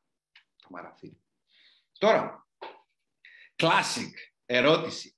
Αλλάζει ο άνθρωπος Νικόλα; Ή ξέρω εγώ Κώστα, ή Μανώλη, ή Ευλαμπία, ή Αριστομένη. Τέλος πάντων, δεν θα πω άλλα ονόματα. Εντάξει, καταλάβατε τι θέλω να πω. Αλλάζει ο άνθρωπος ίσως έχει βγει το συμπέρασμα από αυτά που, που έχουμε πει μέχρι τώρα. Να απευθύνω ερώτηση σε εσάς. Για γράψτε μου. Όπω βλέπω εδώ πάνω από 100 μηνύματα, δεν έχω δει τίποτα. Αλλάζει ο άνθρωπος, για απαντήστε μου και εδώ στο Insta και στις... Ε... Να ξέρετε, δεν βλέπω και τα δύο διαδικτυακά παράθυρα, βλέπω μόνο το ένα. Εντάξει. Αλλάζει αν το θέλει. Αλλάζει, αλλάζει, δεν αλλάζει, δεν αλλάζει, διορθώνεται. Ναι, όχι, ναι, δεν αρκεί να υπάρχει θέληση. Ναι, ναι, ναι συμπεριφορές, βελτιώνεται, θεμέλια δεν αλλάζουν. Ε, κάποιοι το, το λάβατε το νόημα. Ε, κάποιοι το πήρατε το. Τα, τα θεμέλια, τα θεμέλια κάνανε δουλειά τα θεμέλια σήμερα. Φυσικά και αλλάζει, μόνο να πας μόνος και τα λοιπά. Ωραία. Να διαβάσω και στο Instagram, βεβαίως υπάρχει θέληση, όχι, ανάλογα τον άνθρωπο. Ωραία. Για Ακούστε τη δική μου σκέψη. Όλα αυτά που σας λέω, εντάξει, τα φιλτράρετε μέσα από τη δική σας αλήθεια, κρατάτε αυτό που συνάδει με τη δική σας αλήθεια, πετάτε αυτό που δεν συνάδει με τη δική σας αλήθεια. Δεν είμαι εδώ για να, να πω τις σοφίες για τη δική σας ζωή. ή Σοφίες γενικά, ούτε Κατερίνες, ούτε αυτό, κρύο και αυτό πρέπει να το παραδεχτείτε. ε, λέω τις δικές μου αλήθειες. Τώρα, αν, αν είναι και δικές σας, και είναι και άλλων, και είναι και άλλων, και είναι και άλλων, ίσως είναι πανανθρώπινες, ίσως είναι καθολικές. Ε, ωραίο θα είναι αυτό, αλλά ο καθένας κρατήσει αυτό που θεωρεί ε, ότι του αρμόζει και του ταιριάζει. Um, αλλάζει στον πυρήνα. Ε, το ανάποδο, συγγνώμη. Α, αλλάζει στα, στα παρακλάδια. Όχι στον πυρήνα, όχι στα θεμέλια. Τα θεμέλια, οι ρίζες, είναι σαν ένα δέντρο. Είναι μέσα στο έδαφος. Δεν τα βλέπω. Δεν μπορώ να τα αγγίξω. Δεν μπορώ να, να σκάψω. Αν φέρω ένα τριαξονικό θα το κάνω, αλλά αντιλαμβάνεστε, δεν μπορώ να σκάψω και, να, και ακόμα και να σκάψω με τα χέρια μου. Δεν μπορώ να κουνήσω τη ρίζα ή να φτάσω στη ρίζα. Τα κλαδιά όμως μπορώ να τα βοηθήσω να αλλάξουν κατεύθυνση ανάλογα με πώς. Πώς, πώς τα κλαδεύω, τι λίπασμα βάζω, τα δεσίματα που κάνω, την κατεύθυνση που δίνω, τα υποστηλώματα. Ε, αυτή είναι η σωστή λέξη. Αυτά τα αποφασίζω εγώ. Άρα, στην υγεία συλλογιστική είναι σημαντικό όταν έχουμε ανθρώπους απέναντί μας να καταλάβουμε ποιος είναι ο πυρήνας τους και ποια είναι τα παρακλάδια τους. Ποια είναι τα θεμέλια και ποια είναι τα παρακλάδια. Ε, ποια είναι τα θεμέλια και ποια είναι, ποια είναι, ποιες είναι οι ρίζε, ποια είναι τα κλαδιά. Και να αποδεχτώ τον πυρήνα της προσωπικότητας του ανθρώπου που έχω απέναντι. Γιατί αλλιώς δεν, δεν γίνεται να είμαι μαζί του. Δηλαδή, αν κάποιος είναι ένας άνθρωπος ο οποίος είναι high achiever, είναι φιλόδοξος και ε, του είναι πάρα πολύ σημαντικό να λείπει τρεις, ξέρω εγώ, τέσσερις μέρες το μήνα για επαγγελματικό ταξίδι, γιατί με αυτόν τον τρόπο προοδεύει. Και εγώ είμαι στην κρίνια ότι, ξέρω εγώ, με αφήνεις κτλ. Ε, δεν έπρεπε να είμαι με αυτόν τον άνθρωπο, γιατί αυτό είναι θεμελιώδες για εκείνο να το κάνει. Δεν είναι αυτός το αν δεν το κάνει. Άρα είναι σημαντικό να επιλέξω ανθρώπους που έχουν πυρήνα που ταιριάζει στα δικά μου θέλω, στα δικά μου πρότυπα. Α, και να μην αποδεχτώ τον πυρήνα του και να το, το καταπιέσω, αυτός τι θα κάνει, θα εκραγεί κάποια στιγμή και θα επανέλθει. Ή τι θέλω, να κάνω σχέση με ένα καταπιεσμένο άνθρωπο; Ε, αυτό είναι η λύση; Ξέρετε κάτι, το σκυλί μπορεί να μάθει να στέκεται στα δυο του πόδια. Δεν μπορεί να μάθει όμως να πετάει; Το κοράκι μπορεί να λύνει τα κορδόνια από τα παπούτσια μας, αν το εκπαιδεύσουμε. Είναι και πολύ έξυπνο κοράκι, εξαιρετικά έξυπνο. Δεν θα μιλήσει σαν παπαγάλος ποτέ όμως. Μια μηχανή επιδέχεται μπορούμε να τις κάνουμε αναβαθμίσεις. Μετατροπές. Δεν αλλάζει η μάρκα όμως. Η μάρκα είναι ένα βαθιά ποιοτικό στοιχείο. Η μάρκα, αντίστοιχα, σαν να το, λέμε, σαν να το πούμε, πώς να το πούμε, η μάρκα είναι η προσωπικότητα της μηχανής. Έτσι και με τους ανθρώπους. Ο πυρήνας της προσωπικότητάς τους δεν αλλάζει. Αλλάζουν συμπεριφορές, αλλάζουν α, πράγματα τα οποία είναι πιο δε, δευτερεύοντα.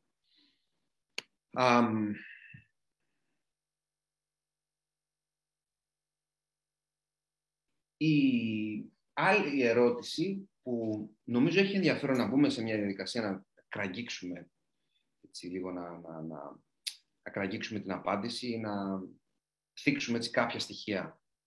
Α, σε σχέση με αυτό το θέμα είναι πώς αλλάζω το περιβάλλον μου, δηλαδή πώς το διαχειρίζομαι, πώς ηγούμε, πώς επηρεάζω καταστάσεις και πράγματα στο μικρό κόσμο. Οι μεγάλοι ηγέτες επηρεάζουν σε μακρό επίπεδο. Μακροοικονομικά, μακροπρόθεσμα, αλλά και σε ένα ευρύτερο πλήθος ανθρώπων. Πώς μπορώ να το κάνω στο περιβάλλον μου, στην οικογένειά μου, στο ευρύτερο οικογενειακό μου περιβάλλον, στη δουλειά μου, πώς μπορώ, γιατί από, από εκεί ξεκινώ για να πάω παραπέρα. Πάλι μπορούμε να πούμε πάρα, πάρα πολλά πράγματα. Το δίμερο λέγεται Master Σχέσεις. Και ουσιαστικά η παλιότερη ονομασία του, αλλά ήταν μεγάλη και την ήταν ο Master Σχέση και ιδανικός ηγέτης. Ιδανικός εισαγωγικά. Ο καλύτερος μπορεί να γίνει. Έχουμε πάρα πολλά πράγματα να πούμε, αλλά εδώ τώρα θα επιλέξω ένα να μοιραστώ μαζί σας. Που είναι και το πιο απλό, το πιο λογικό και το πιο αυτονόητο. Αλλά αυτά είναι που έχουν τελικά τη μεγαλύτερη αξία. Αλλάζω εγώ και τότε αλλάζει το περιβάλλον. Δεν μου αρέσει η περιφορά κάποιου αναδιαμορφώνω τη δική μου συμπεριφορά για να τον επηρεάζω. Ζητάω αυτό το οποίο θέλω, αυτό που λέγαμε πριν, χωρίς επίκριση, χωρίς αφορισμούς, με, με έναν ε, ε, με ευγενή τρόπο, με έναν όμορφο τρόπο. Ή ε, φέρεται κάποιος έντονα ή περίεργα ή θυμωμένα και δεν αντιδρώ όπως αντιδρούσα συνήθως, δηλαδή και εγώ αντίστοιχα θυμωμένα. Θυμηθείτε, δεν τον αφήνω δεν παραδίδω στον άνθρωπο αυτόν τα σκύπτρα της ύπαρξής μου.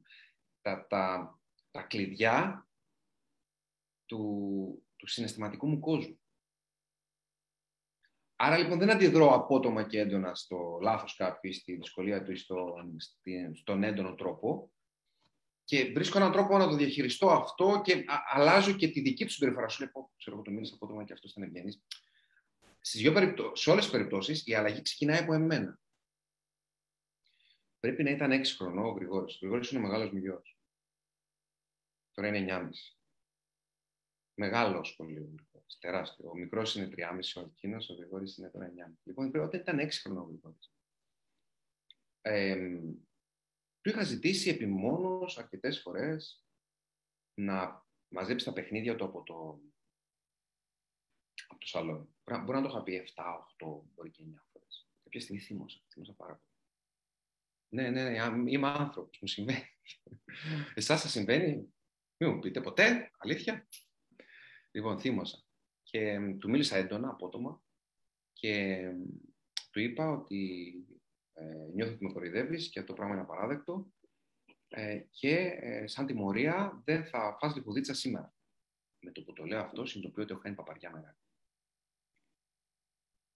Αλλά πριν, το, πριν ακόμα το συνειδητοποιήσω, ο Γρηγόρης με κοιτάει με αυτά τα τεράστια μάτια του, τα, τα γουρλώνει, βάζει τα κλάματα και μου λέει «Παπά, με έχεις μεγαλώσει με πολύ αγάπη για να μου φέρεσαι έτσι τώρα. Κλάμα γοερό. Και, και ακούστε τώρα κουβέντα, με έχεις μεγαλώσει με πολύ αγάπη για να μου φέρεσαι έτσι τώρα. Και, και μου είπε κι άλλα, είσαι κακός παπάς, τεράστιο λάθος το που λες και πρέπει να τα αλλάξεις και να μην μπορεί να μιλήσει το παιδί έτσι από το κλάμα. Γιατί, γιατί ε, το μετάνιωσα με το που το είπα και αντέδρασε έτσι ο Γρηγόρης. Γιατί έχουμε μια στάση απέναντι στα παιδιά. Ότι δεν έχουμε τη... η στάση μας είναι ότι δεν έχουμε τιμωρητική στάση απέναντι στα παιδιά. Η εύκολη λύση είναι να το βάλεις τιμωρία ή να, το... ή να τους στερήσεις κάτι. Αλλά δεν έχει απολύτως καμία σχέση η λιχουδίτσα με αυτό που συνέβη εκείνη τη στιγμή. Απολύτως καμία σχέση. Το να, έχεις μια... το να... το να του πεις ότι η φυσική συνέπεια ε, αυτού που κάνεις αυτή τη στιγμή είναι να μην προλάβεις επειδή καθυστερείς να, να. η λογική συνέπεια, επειδή καθυστερείς να μαζέψεις τα πράγματα.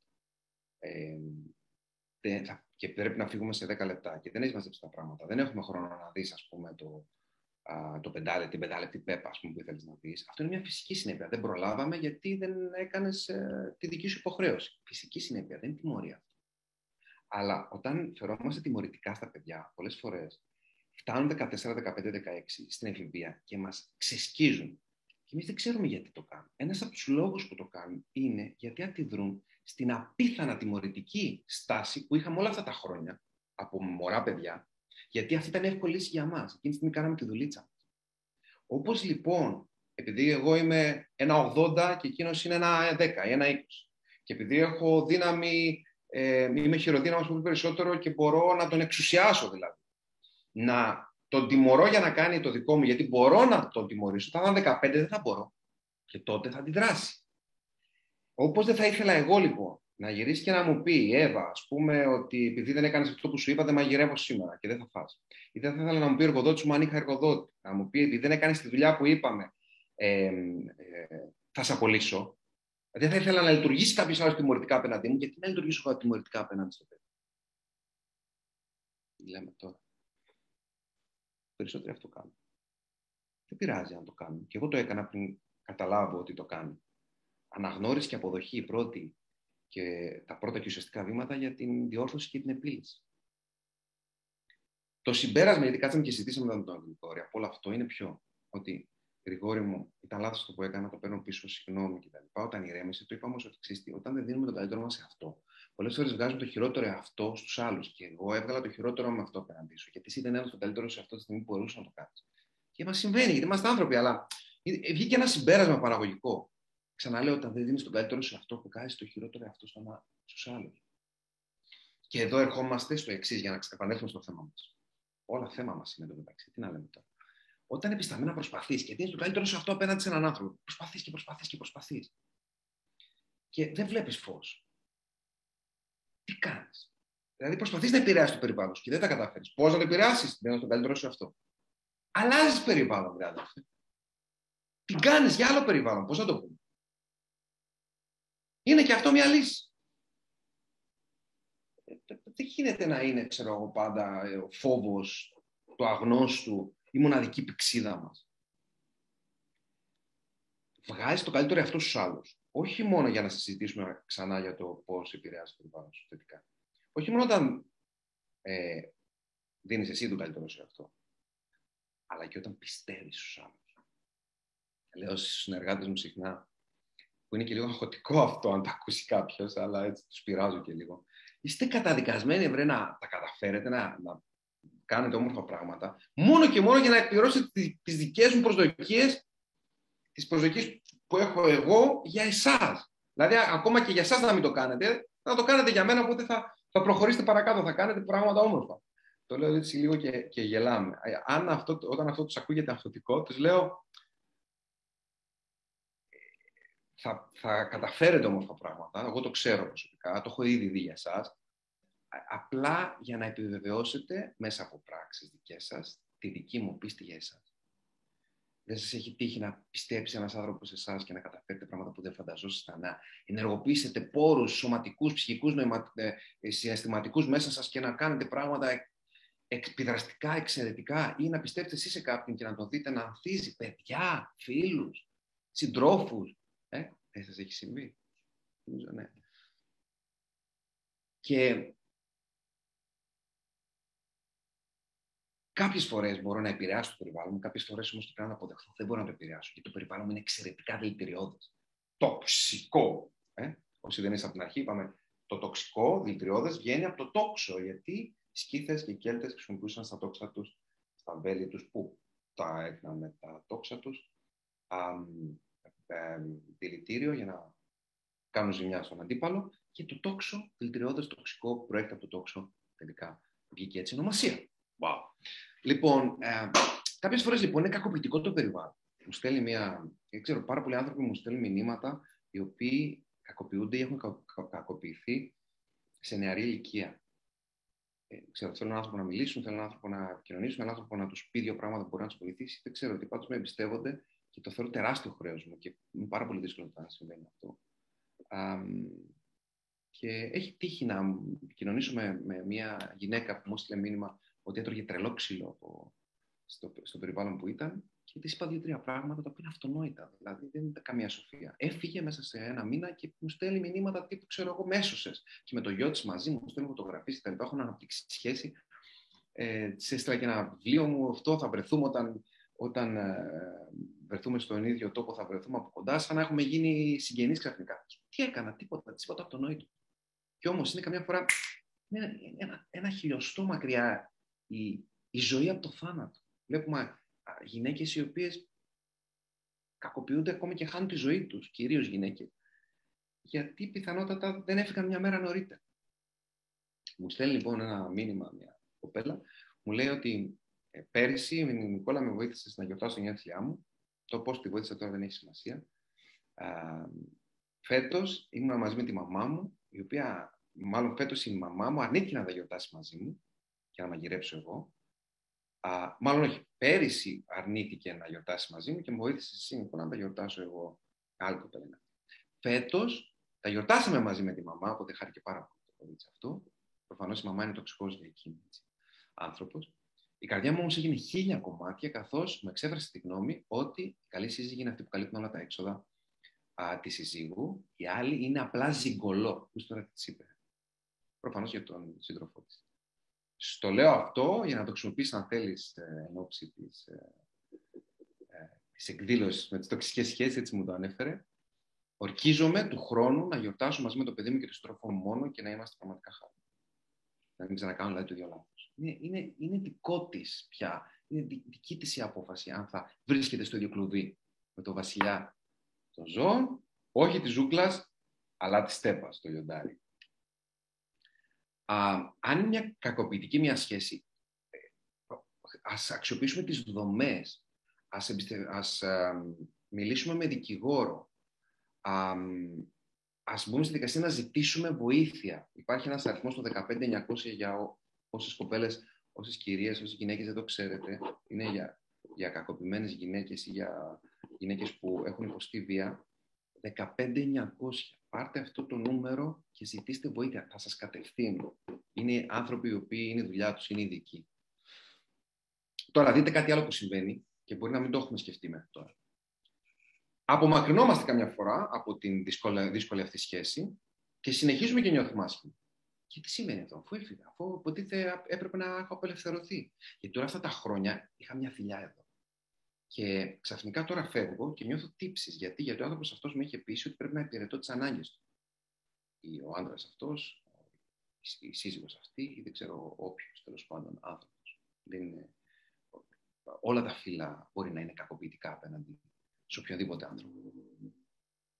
Άρα λοιπόν έχω τύψεις τι θα κάνει τώρα. Το λιοντάρι μου τι θα κάνει. Πώ θα μαγειρεύει, θα τρώει, αχ, θα δυνατήσει. Μας παίρνει ένα τηλέφωνο και λέει: Δεν είμαι χάλια, δεν νιώθω καλά, που είσαι. Και, και τι, τι νιώθουμε, τύψει. Η ευθύνη είναι δική του. Το ξαναλέω. Η ευθύνη είναι δική του. Όπως και η ευθύνη να προστατευτείς εσύ από αυτόν τον άνθρωπο είναι δική του. Η ευθύνη για τη ζωή του είναι δική του. Το να γυρνάμε πίσω και να κάνουμε κύκλου για τον εαυτό μας γιατί μας χειρίζεται είναι αυτοκτονία πολλές Τώρα, όχι μόνο δεν έχει νόημα να νιώσουμε από τη στιγμή που θα φύγουμε τύψεις και τα λοιπά, αλλά να το πάμε ένα βήμα παραπέρα για να μην αισθανόμαστε άσχημα απέναντι σε αυτόν τον άνθρωπο, ενώ έχουμε απεγκλωβιστεί από αυτό, πώς θα, πώς θα φτάσω στο σημείο να μην νιώθω άσχημα; Ένας τρόπος υπάρχει. Γιατί μπορεί να μην είμαι μαζί σου, να μην είμαι μαζί του, αλλά να νιώθω, να έχω τεράστιο θυμό, να έχω τεράστια λύπη, να έχω τεράστιο πόνο μέσα. Η λύση είναι μία. Δύσκολη. Λέγεται συγχώρεση. Μπορεί να σας ακουστεί περίεργο αυτό, αλλά αυτή είναι η λύση. Ο Νέλσον Μαντέλα μας δίνει εξαιρετικά μαθήματα σε σχέση με αυτό. Ε, το ξέρετε, ξέρετε την ιστορία του, 27 ολόκληρα χρόνια ήταν στη φυλακή, στην Ίσο Ρόμπερ και αποφυλακίστηκε το 1990. Το 1994, ένας από τους ε, βασανιστές και φύλακες στη φυλακή ήταν ε, ένας άντρας με το όνομα Κρίστο Μπραν και ένας άλλος με το όνομα James Gregory. Ο, τον Κρίστο λοιπόν Μπραν, τι έκανε ο τύπος; Μετά από φυλακή, που έφτασε στο σημείο προφανώς να αναλάβει και πρόεδρος Της Νότιας Αφρικής. Όχι μόνο δεν τους τιμώρησε, όχι μόνο δεν ήταν εκδικητικός, αλλά τον, ε, τον, τον Κρίστο Μπραν τον κάλεσε την ε, βραδιά ανάληψη των καθηκόντων, το κάλεσε, ήταν επίσημος προσκεκλημένος και ανέπτυξε φιλικές σχέσεις με αυτούς και μετά τη φυλάκη. Αυτός ο άνθρωπος ήταν ήρεμος μέσα του. Πραγματικά ήρεμος μέσα του. Δεν χρειάζεται να γίνει κάποιος πρόεδρος χώρας για να αντιληφθεί, για να αρχίσει να σκέφτεται όπως σκέφτεται ο Νέλσο Μαντέλα. Γίνε Μαντέλας απέναντι στον τοξικός σου άνθρωπο, απέναντι στον άνθρωπο που σε δυσκολεύει τόσο πολύ.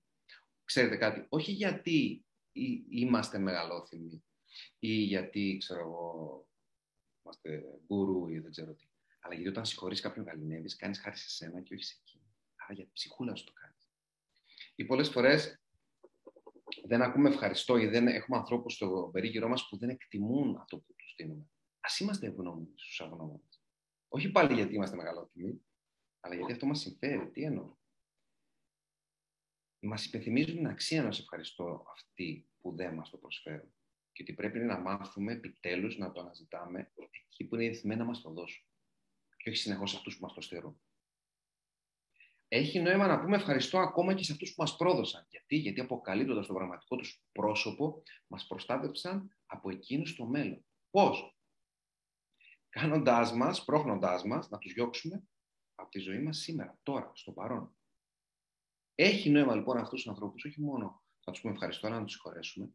Γιατί, γιατί όταν συγχωρείς γαλινεύεις, κάνεις χάρη σε σένα και όχι σε εκείνο. Σε συγχωρώ όμως, δεν σημαίνει φίλε μου ότι σε αφήνω να αλωνείς ψυχή μου κρατώ την απόστασή μου.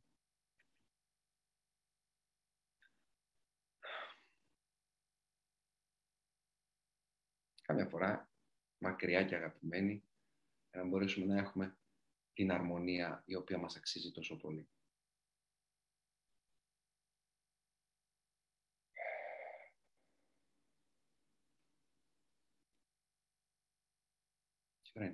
Τι και Κάνα δεκάλεπτο ακόμα, αντέχετε; Για γράψτε μου αν είστε εδώ παρέα μαζί μου και να αντέχετε.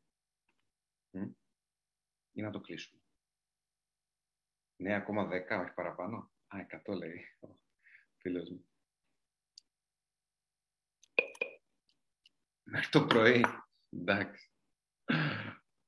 Ευχαριστώ. Δεν με πείσατε, αλλά ευχαριστώ. Α, ωραία. Τέλεια. Good. Πάμε λίγο ακόμα. Α, περιβάλλον. Σημαντική έννοια αυτή. Μιλήσαμε για το πώς το επηρεάζω, μιλήσαμε για α, ε, πράγματα που αφορούν το στενό μου περιβάλλον. Προσέξτε αγαπημένοι μου. Ποιους έχετε κοντά σας. Προσέξτε, όχι μόνο αυτό. Προσέξτε από πού παίρνετε συμβουλές. Δεν υπάρχουν μόνο, ξέρετε, οι αρνητικοί άνθρωποι και οι υπέρμετρα δοτικοί. Έχει και διάμεσες κατηγορίες. Είναι και αυτοί που εμφανίζονται και κρύβονται κάτω από ένα πέπλο θετικότητας ή ότι είναι διεθυμένοι να κάνουν, να προσφέρουν κτλ. Δεν λέω να είστε καχύποπτοι με αλλά κρίνω έναν άνθρωπο από αυτό που κάνει και αυτό που προσφέρει και δίνω χρόνο για να καταλάβω. Δηλαδή, ειδικά αυτούς που δίνουν συνεχώς συμβουλές για λόγους δικούς τους, που μπορεί να μην είναι για το καλύτερό μας, για το δικό μας καλό, ή, αυτό είναι το σημαντικό, που δίνουν συμβουλές που οι ίδιοι δεν ακολουθούν. Ο πιο σίγουρος δρόμος για να βρει κάποιος στην πορεία του είναι να παρακούει τις συμβουλές εκείνων που διάγουν μια ζωή που καθόλου δεν ζηλεύουν, δεν ζηλεύουμε. Μου λες εσύ εκεί θα πάω εγώ αλλού. Εντάξει, να είναι και η κατεύθυνση μου αλλού. Αλλά δεν σημαίνει ότι αυτό που μου είπες αυτό συμβαίνει. Μα εσύ δεν το κάνεις. Πώς θα μου δείξεις πώς θα έχω καλύτερες σχέσεις όταν έχει κάνει κατά σε όλες τις σχέσεις; Πώς θα μου δείξεις πώς θα κόψω το τσιγάρο, τα καπνίζει αφού φουγγάρο. Πώς θα μου δείξεις πώς θα ανεβάσω το εισόδημά μου όταν εσύ παλεύεις και επί του ζωής και θέλεις εμένα να σου δώσω 20 ευρώ, ας πούμε, για να μπορέσεις να πληρώσεις το ρεύμα σου.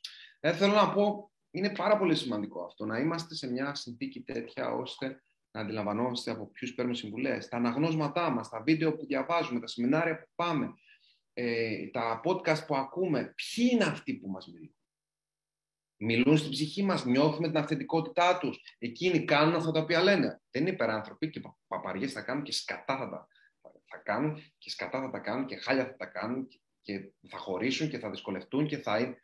Άλλο αυτό. Και στο χωρισμό, ο τρόπος διαχείρισης του χωρισμού, πάλι και αυτό μαγιά θέλει και τι μαθήματα έλαβες από αυτό και πώς πώς είσαι μετά από αυτό. Δεν σημαίνει ότι αυτός που έχει χωρίσει δεν ξέρει από ανθρώπινες σχέσεις. Αντιλαμβάνεστε αυτό να πω, έτσι, Τώρα, στο διήμερο, αυτό είναι σημαντικό να σου πω για αυτούς που ενδιαφέρονται να έρθουν.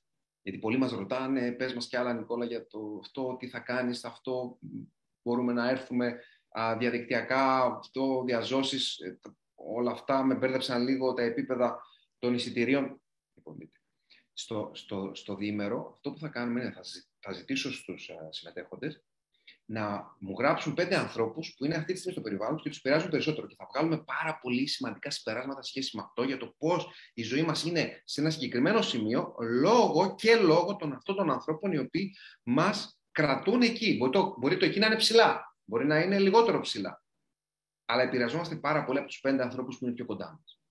Και θα σας ζητήσω ταυτόχρονα να ε, γράψουμε και να βρούμε τους πέντε ανθρώπους που θέλουμε να είναι στο περιβάλλον μας και να θα κάνουμε συγκεκριμένες κινήσεις και πράξεις να τους φέρουμε κοντά. Ακόμα και ανθρώπους που είναι πολύ μακριά μας ή ανθρώπους που δεν γνωρίζουμε ή ανθρώπους που θεωρούμε μεντορέ Υπάρχει ο τρόπος.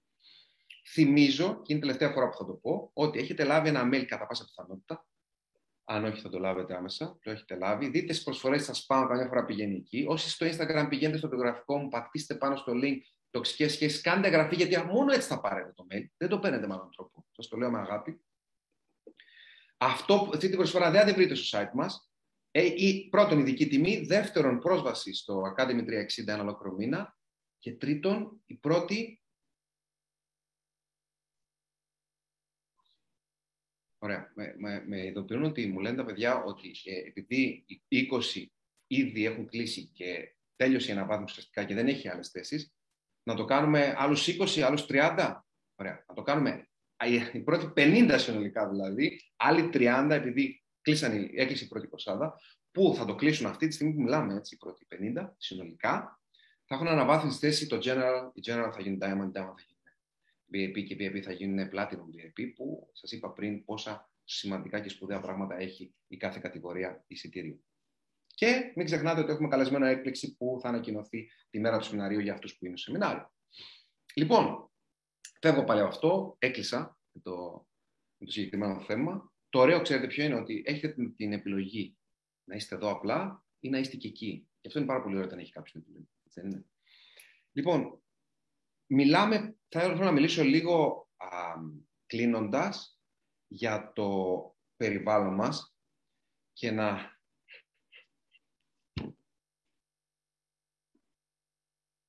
Συγγνώμη, συγγνώμη.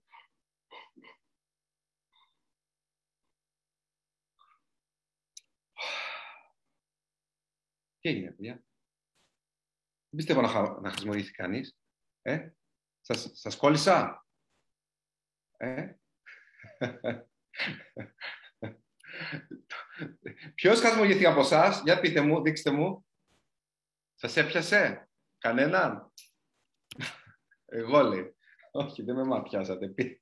Επίτηδες το έκανα, ξέρετε γιατί. Γιατί θέλω να, αν, αν νιώσετε και εσείς την ανάγκη να χασμογηθείτε, είναι γιατί έτσι λειτουργεί η φυσιολογία, έτσι λειτουργεί το σώμα μας, έτσι λειτουργεί ο εγκεφαλός μας. Δηλαδή, τείνουν να μιμούμαστε αυτό που έχουμε κοντά μας; Ε, αυτό προκαλείται λόγω των mirror neurons στα αγγλικά, των μιμητικών κυτάρων που μας οδηγούν σε μιμητισμό ή καθρέφτισμα. Αν είσαι συνεχώς με έναν αρνητικό άνθρωπο, τι κάνεις, δημιουργείς τα, αρνητικά, τα νευρικά κύτταρα του αρνητισμού. Αν είσαι συνεχώς με έναν αρωματιστή, δημιουργείς τα νευρικά κύτταρα του αρωματισμού, εισαγωγικά τώρα δεν μεταξύ αυτά. Αλλά αυτό συμβαίνει, μιμήσει αυτό που έχεις κοντά σου. Εγώ λέει, δημιουργήθηκα, ναι. Οι άνθρωποι έχουν την τάση να δικαιώνουν τους ανθρώπους που έχουν δίπλα τους. Οπότε πήλεξε σοφά ποιου έχεις δίπλα σου. Γίνεσαι αυτό με το οποίο ασχολείσαι πιο πολύ. Και ξέρετε κάτι, αν δεν μπορούμε να αλλάξουμε ε, δηλαδή να επηρεάσουμε το περιβάλλον μας, μπορούμε να αλλάξουμε το περιβάλλον μας, γιατί οι άνθρωποι που είναι κοντά μας, αργά ή γρήγορα θα γίνουν καθρέφτης μας. Θυμηθείτε το καθρέφτισμα που σας είπα πριν, ο μιμητισμός. Οπότε είναι σημαντικό να διαλέξουμε σοφά καθρέφτη. Α, και κάποιες φορές οι πολύ κοντινοί μας άνθρωποι είναι επειδή έτυχε να είμαστε στο ίδιο σχολείο στην γειτονιά και γίναμε κολλητοί με κάποιον. Δεν, πρέπει να, δεν χρειάζεται να πεθάνουν τα όνειρά μας με, ε, με έναν άνθρωπο που έτυχε πριν 30 ε, χρόνια ας πούμε, να είμαστε στο ίδιο σχολείο και κολλήσαμε. Επειδή τώρα αυτός είναι τελείως αλλού, τελείως ε, κολλημένος ε, στη μιζέρια, στη δυσκολία, στην αρνητικότητα. Που, α, το αντιλαμβάνομαι και το σέβομαι, αλλά δεν χρειάζεται να το βιώνω εγώ αυτό όλη μέρα. Τώρα, νομίζω θα σας αρέσει τώρα. Και με αυτό θα κλείσω.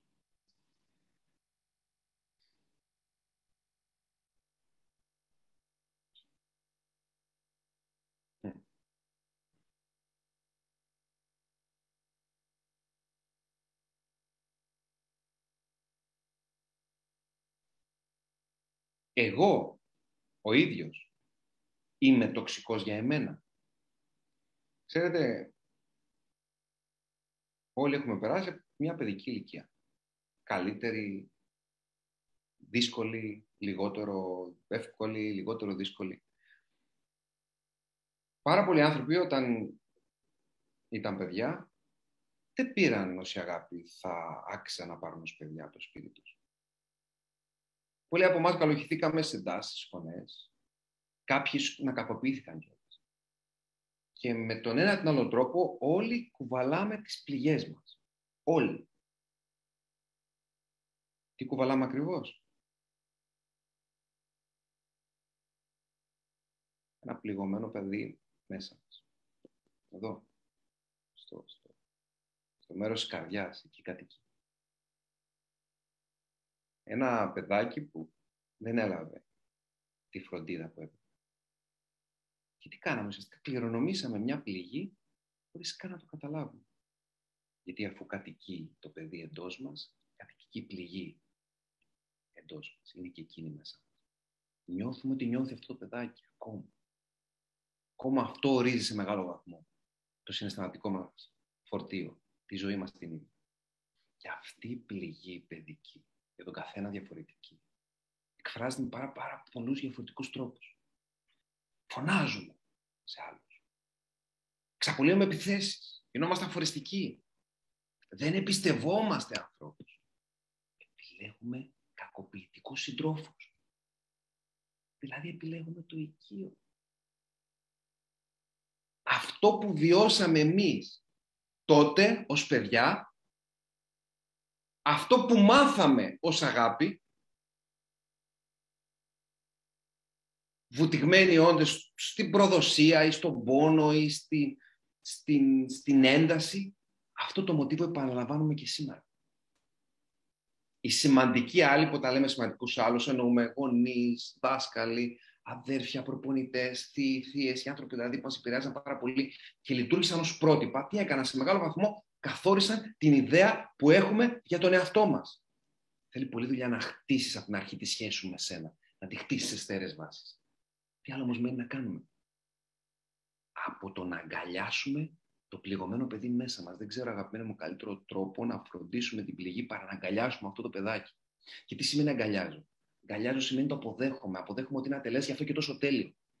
Και λειτουργώ για το παιδί μέσα μου όπως θα λειτουργούσαν για εμένα οι καλύτεροι δυνατοί γονείς, οι φροντιστές που θα μπορούσαν να έχω. Τι δεν ήθελα να μου κάνουν που δεν βίωσα.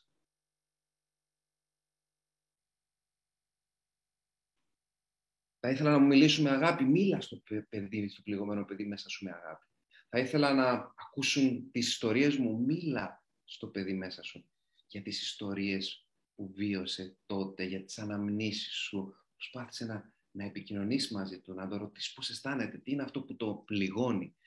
Ικανοποίησε τις ανάγκες του παιδιού μέσα σου. Κάνε το παρέα, κανάκεψέ το, αγάπησέ το. Παρότρινέ το να, κάνει, να κάνετε μαζί πράξεις αγάπης απέναντι στον εαυτό σας.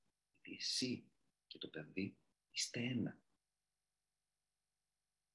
Πα, παρότρινέ το να μιλήσει, να εκφραστεί. Παρότρινέ το να αντιδράσει. Παρότρινέ το να θέσει όρια. Παρότρινέ το να πει όχι. Παρότρινε το παιδί, το πληγωμένο αυτό παιδί μέσα σου. Να διεκδικήσει αυτό που, που, που θέλει. Να μάθει τι δεν θέλει.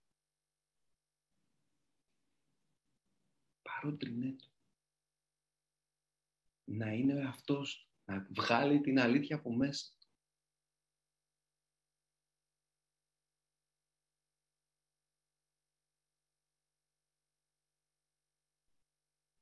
Παρότι είναι το να. Να πει φτάνει. Να αντιδράσει σε εκείνα που κάποτε τα θεωρούσε φυσιολογικά γιατί απλά ήταν παιδάκι και δεν ήξερε ότι δεν είναι έτσι η ζωή. Δεν ήξερε ότι έχει το δικαίωμα και ότι μπορεί να αντιδράσει, δεν έχει τη δύναμη να το κάνει.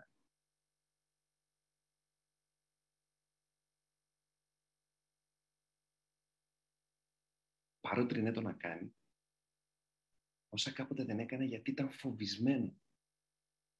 Όλα όσα κάποτε δεν έκανε γιατί τότε δεν είχε σένα. Τότε ήταν μόνο του το παιδάκι αυτό, τώρα είναι μέσα σου και έχει εσένα δίπλα του. Και αυτό σε επόμενο επίπεδο σημαίνει ζήτα βοήθεια. Από φίλο, από άνθρωπο που σε αγαπάει, από ειδικό, από ένα βιβλίο, από μια εκπαίδευση. Ζήτα βοήθεια. Από ανθρώπους που σου αποδεικνύουν μέσα από πράξη που πραγματικά ενδιαφέρονται για εσένα. Και αν δεν έχεις κάποιον τέτοιο στο περιβάλλον σου, είμαστε εμείς εδώ για σας. Εμείς, γιατί δεν είμαι μόνος μου, ο Silent of Είμαστε εδώ. Είμαι και εγώ εδώ προσωπικά για σένα. Ένα γαμομήνυμα στείλε μου στο Instagram. Πες μου τι, τι, τι, τι δυσκολία σου.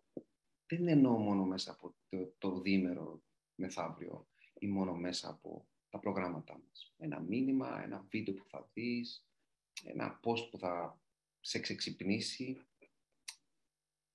Ζήτα βοήθεια. Και αν δεν έχεις, ή ακόμα και αν έχεις, εμείς είμαστε εδώ εσένα. Γιατί, γιατί πιστεύουμε σε εσάς. Και γιατί έχουμε ειλικρινή πρόθεση, μακάρι αυτό να βγαίνει με κάποιον τρόπο. Αυτή η αλήθεια δική μας, γιατί το ότι, το ότι εμείς βιώνουμε τις ειλικρινείς μας προθέσεις ως δική μας αλήθεια, δεν σημαίνει ότι εσείς το εκλαμβάνετε έτσι. Μακάρι να βγαίνει αυτή η αλήθεια προς τα έξω. Γιατί έχουμε πολύ μεγάλη ανάγκη να την εκφράσουμε. Γιατί έχουμε ειλικρινείς προθέσεις και είναι πολύ κομμάτι του σκοπού της ζωής μας να βοηθήσουμε ανθρώπους, να βοηθήσουν τον εαυτό τους. Να σε βοηθήσουμε, να βοηθήσεις τον εαυτό σου γιατί; Και την πολλή δουλειά να ξέρεις να την κάνεις εσύ. Γιατί την αλήθεια σου εσύ την ξέρεις, γιατί τις ανάγκες σου εσύ τις ξέρεις. Γιατί τον τρόπο για να τις εκπληρώνεις εσύ τον έχεις. Αυτό που μπορούμε να κάνουμε είναι να δώσουμε όπλα, εργαλεία, μεθόδους, αλλά τη χρήση τους θα την κάνεις εσύ. Και αυτό που μόνο του είναι τεράστιο και είναι σπουδαίο. Σας στέλνω την αγάπη. Σας ευχαριστώ που μείνατε μαζί μου λίγο παραπάνω από μια μισή ώρα. Θα χαρώ πολύ να δω κάποιους από εσάς το μεθεπόμενο Σαββατοκύριακο. Σε όλους εσάς ένα μεγάλο ευχαριστώ για τη σχέση αυτή που έχουμε αναπτύξει. Σας φιλώ. Καλό βράδυ.